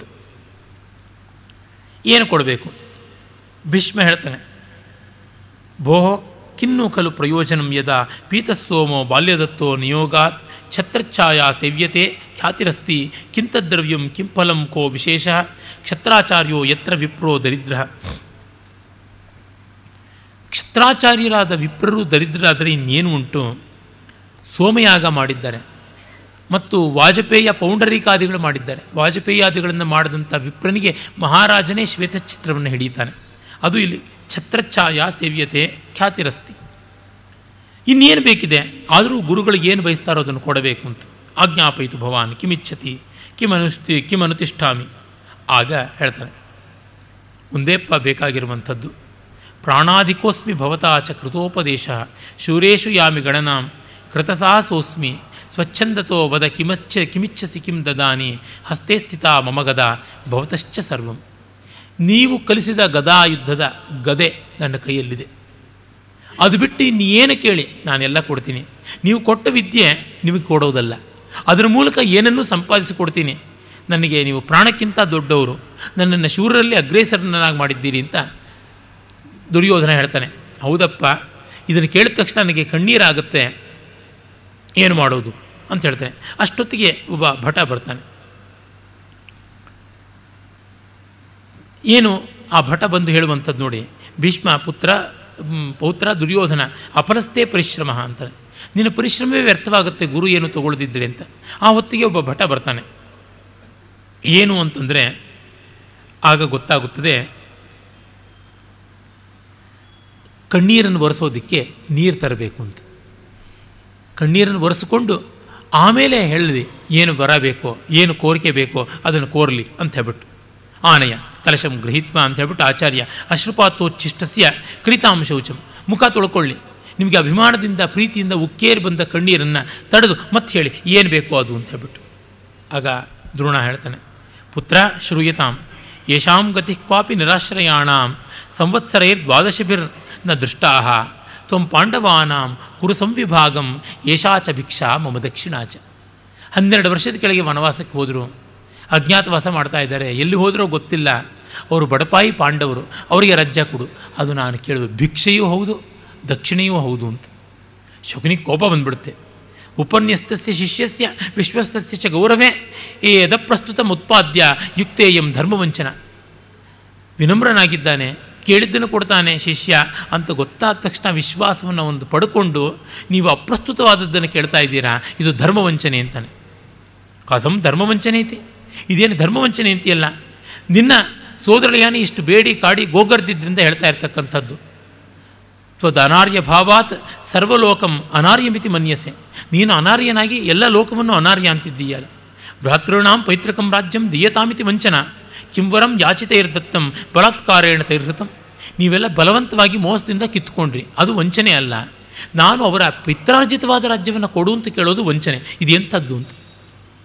ಸೊಗಸಾದ ಮಾತುಗಳು, ವೀರೋಚಿತವಾದಂಥ ಮಾತುಗಳನ್ನು ಆಡುವಂಥದ್ದು. ಆಗ ಭೀಷ್ಮ ಹೇಳ್ತಾನೆ, ಪುತ್ರ ದುರ್ಯೋಧನ ಅವಭೃತ ಸ್ನಾನ ಮಾತ್ರೇಣ ಖಲು ತಾವತ್. ಮಿತ್ರ ಮುಖಸ್ಯ ಶತ್ರೋ ಶಕುನೇರ್ ವಂಚನಂ, ವಚನಂ ನ ಶ್ರೋತವ್ಯಂ. ನೀನು ಅವಭೃತ ಸ್ನಾನ ಮಾಡಿದ್ರೆ ಸಾಕಾಗೋಲ್ಲ. ಈ ಮಿತ್ರಮುಖ ಶತ್ರು ಶಕುನಿ ಇದ್ದಾನಲ್ಲ, ಅವನ ಮಾತನ್ನು ನೀನು ಕೇಳಬಾರ್ದು. ಹಾಗಾಗಿ ನೀನು ನ್ಯಾಯದಂತೆ ನಡ್ಕೋ ಅಂತ ಹೇಳ್ಬಿಟ್ಟು ಅಂತಾನೆ ಯತ್ ಪಾಂಡವ ದೃಪದರಾಜ ಸುತಾ ಸಹಾಯಾ ಕಾಂತಾರ ರೇಣು ಪುರುಷಾ ಪೃಥಿವೀಂ ಭ್ರಮಂತಿ ಯತ್ವಂ ತ ಯತ್ವಂ ಚ ತೇಷು ವಿಮುಖಸ್ತ್ವಮಪಿ ವಿಮುಖಸ್ತ್ವೈತೆ ಚ ವಾಮಾಹ ತತ್ಸರ್ವಮೇವ ಶಕುನೇಹೇ ಪರುಷಾವಲೇಪ. ಪಾಂಡವರು ಕಾಡಿಗೋಗೋದು ನೀನು ಅವರನ್ನು ವೈರ ಮಾಡೋದು, ಅವರು ನಿನ್ನ ಬಗ್ಗೆ ಕಟುವಾಗಾಡೋದು ನೀನು ಅವರನ್ನು ಕಹಿಯಾಗಿ ಕಾಣುವುದು, ಇದೆಲ್ಲ ಶಕುನಿಯದೇ ಆ ತಂತ್ರ. ಹಾಗಾಗಿ ಇವನನ್ನು ಬಿಟ್ಟು ಮಾಡು ಅಂತ. ಆಗ ದುರ್ಯೋಧನ ಹೇಳ್ತಾನೆ ಯತ್ಪುರಾತೇ ಸಭಾ ಮಧ್ಯೆ ರಾಜ್ಯ ಮಾನೇಚ ದರ್ಶಿತಾ ಬಲಾತ್ಕಾರ ಸಮರ್ಥೈಸ್ತೆ ಕಿಂ ರೋಷೋ ಧಾರಿತಸ್ತದ. ಏನು ಮಾಡೋದು? ಅವರೇ ಪ್ರತಿಜ್ಞೆ ಮಾಡಿಕೊಂಡದ್ದು, ಅವರೇ ಹೋದದ್ದು ಅಲ್ವಾ ಅಂತ. ಆಗ ದ್ರೋಣ ಹೇಳ್ತಾನೆ, ಆಯ್ತಪ್ಪ, ನಾನು ಹೆಚ್ಚು ವಿಷಯವನ್ನು ಪ್ರಸ್, ವಿಸ್ತಾರ ಮಾಡೋದಕ್ಕೆ ಹೋಗೋದಿಲ್ಲ. ಮಾತ್ರ ಕದರ್ಥನಂ ಕಾರ್ಯಂ ಕಲಹಯೇವ ಭವತು. ನಾನು ಬೇಸರ ಪಟ್ಟುಕೊಂಡು ಕಾಡು ಬೇಡೋದು, ಮೂಗು ಮುರಿಯೋದು ಮಾಡೋಲ್ಲ. ಯುದ್ಧವೇ ಆಗಲಿ ನೋಡೋಣ. ಆ ಯುದ್ಧದಲ್ಲಾದರೂ ಪಾಂಡವರ ಕೌಶಲ ಇಂಥದ್ದು ಅನ್ನೋದು ಗೊತ್ತಾಗುತ್ತದೆ. ಆಗ ಭೀಷ್ಮ ಹೇಳ್ತಾನೆ, ಪ್ರಸಿದ್ಧ ತ್ವಾಚಾರ್ಯ ಪಶ್ಯ ಪೌತ್ರ, ಯೇ ದುರ್ಬಲಶ್ಚ, ಕೃಪಣಶ್ಚ, ನಿರಾಶ್ರಯಶ್ಚ, ತ್ವತ್ತಶ್ಚ ಶರ್ಮ ಮೃಗಯಂತಿನ ಗರ್ವಯಂತಿ, ಜ್ಯೇಷ್ಠೋ ಭವಾನ್ ಪ್ರಣಯಿನಸ್ತ್ವೈತೆ ಕುಟುಂಬೆ, ತಾನ್ ಧಾರಯಿಷ್ಯಸಿ ಮೃಗೈಹಿ, ಸಾವರ್ತಯಂತು. ನೀನು ಕುಲಜ್ಯೇಷ್ಠ, ನೀನು ಅವರನ್ನು ಕಾಪಾಡಬೇಕು. ಹಾಗಾಗಿ ನಿನ್ನ ಜೊತೆಗೆ ಅವರು ಪ್ರೀತಿಯನ್ನೇ ಇಟ್ಟುಕೊಂಡಿದ್ದಾರೆ. ಅವರು ನಿರಾಶ್ರಯರಾಗಿದ್ದಾರೆ, ದೀನರಾಗಿದ್ದಾರೆ. ಅವರು ಗರ್ವವನ್ನು ಎಂದು ತೋರಿಸಿದವರಲ್ಲ ಅಂತ. ಆಗ ಕಾಜಿ ನ್ಯಾಯ ಮಾಡುವಂತೆ ಕರ್ಣ ಬರ್ತಾನೆ. ಅದಕ್ಕೆ ಮುಂಚೆ ಶಕುನಿ ಹೇಳ್ತಾನೆ, ವರ್ತಯಂತು ವರ್ತಯಂತು ಅವರ ಕಾಡಲ್ಲಿರಲಿ, ಬಿಡಿ, ಏನೀಗ ತೊಂದರೆ, ಒದ್ದಾಡಲಿ ಬಿಡಿ ಅಂತ.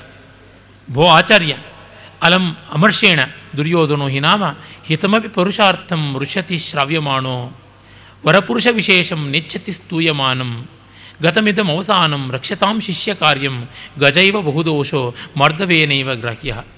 ಇಲ್ಲಿ ಕರ್ಣಂದು ಒಂದು ವಿನೂತನವಾದ ನಮ್ರತೆ ನಯ.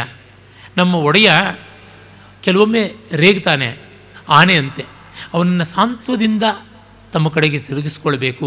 ಪುರುಷದಿಂದ ಅಲ್ಲ, ನೀವು ಯುದ್ಧ ಜಗಳ ಅಂತಂದು ಬಿಟ್ಟರೆ ಆಗುವಂಥದ್ದಲ್ಲ. ನೈಮಾರ್ಗದಿಂದ ತೆಗೆದುಕೊಳ್ಳಿ. ಅವನು ಖಂಡಿತ ಒಲಿತಾನೆ ನಿಮ್ಮ ಮಾತನ್ನು ಕೇಳ್ತಾನೆ ಅಂತ. ಆಗ ದ್ರೋಣ ಹೇಳ್ತಾನೆ, ವತ್ಸ, ಕರ್ಣ, ತೇಜಸ್ವಿ ಬ್ರಾಹ್ಮಣ್ಯಂ, ಕಾಲೇ ಸಂಬೋಧಿತೋಸ್ಮಿ. ಹೌದಪ್ಪ, ಕರ್ಣ, ಈ ಬ್ರಾಹ್ಮಣ್ಯ ತುಂಬ ಕಠೋರವಾದದ್ದು. ತತ್ಕ್ಷಣ ಸಿಡಿದೇಳುವಂಥದ್ದು. ನೀನು ಹೇಳಿದ್ದು ಒಳ್ಳೆಯದಾಯಿತು ಯಶೋಹಂ ಭವತ್, ಛಂದಂ ಅನುವರ್ತೆ. ನಿನ್ನ ಮಾತಿನಂತೆ ನಡೀತೀನಿ. ಪುತ್ರ ದುರ್ಯೋಧನ, ಆಂತವ ಪ್ರಭಾವೀನನು. ಅಯ್ಯ, ನಾನು ನಿನ್ನೊಳಗಿನವನೇ ಅಲ್ವಾ ದುರ್ಯೋಧನ? ಹಾಗಾಗಿ ನನ್ನ ಮಾತನ್ನು ನಡೆಸಿಕೋ ಅಂತಂತಾನೆ. ಅದು ಹೇಗೆ ಪರಿವಸಾನವಾಗುತ್ತದೆ ಅನ್ನೋದನ್ನು ನಾಳೆ ನೋಡೋಣ. ನಮಸ್ಕಾರ.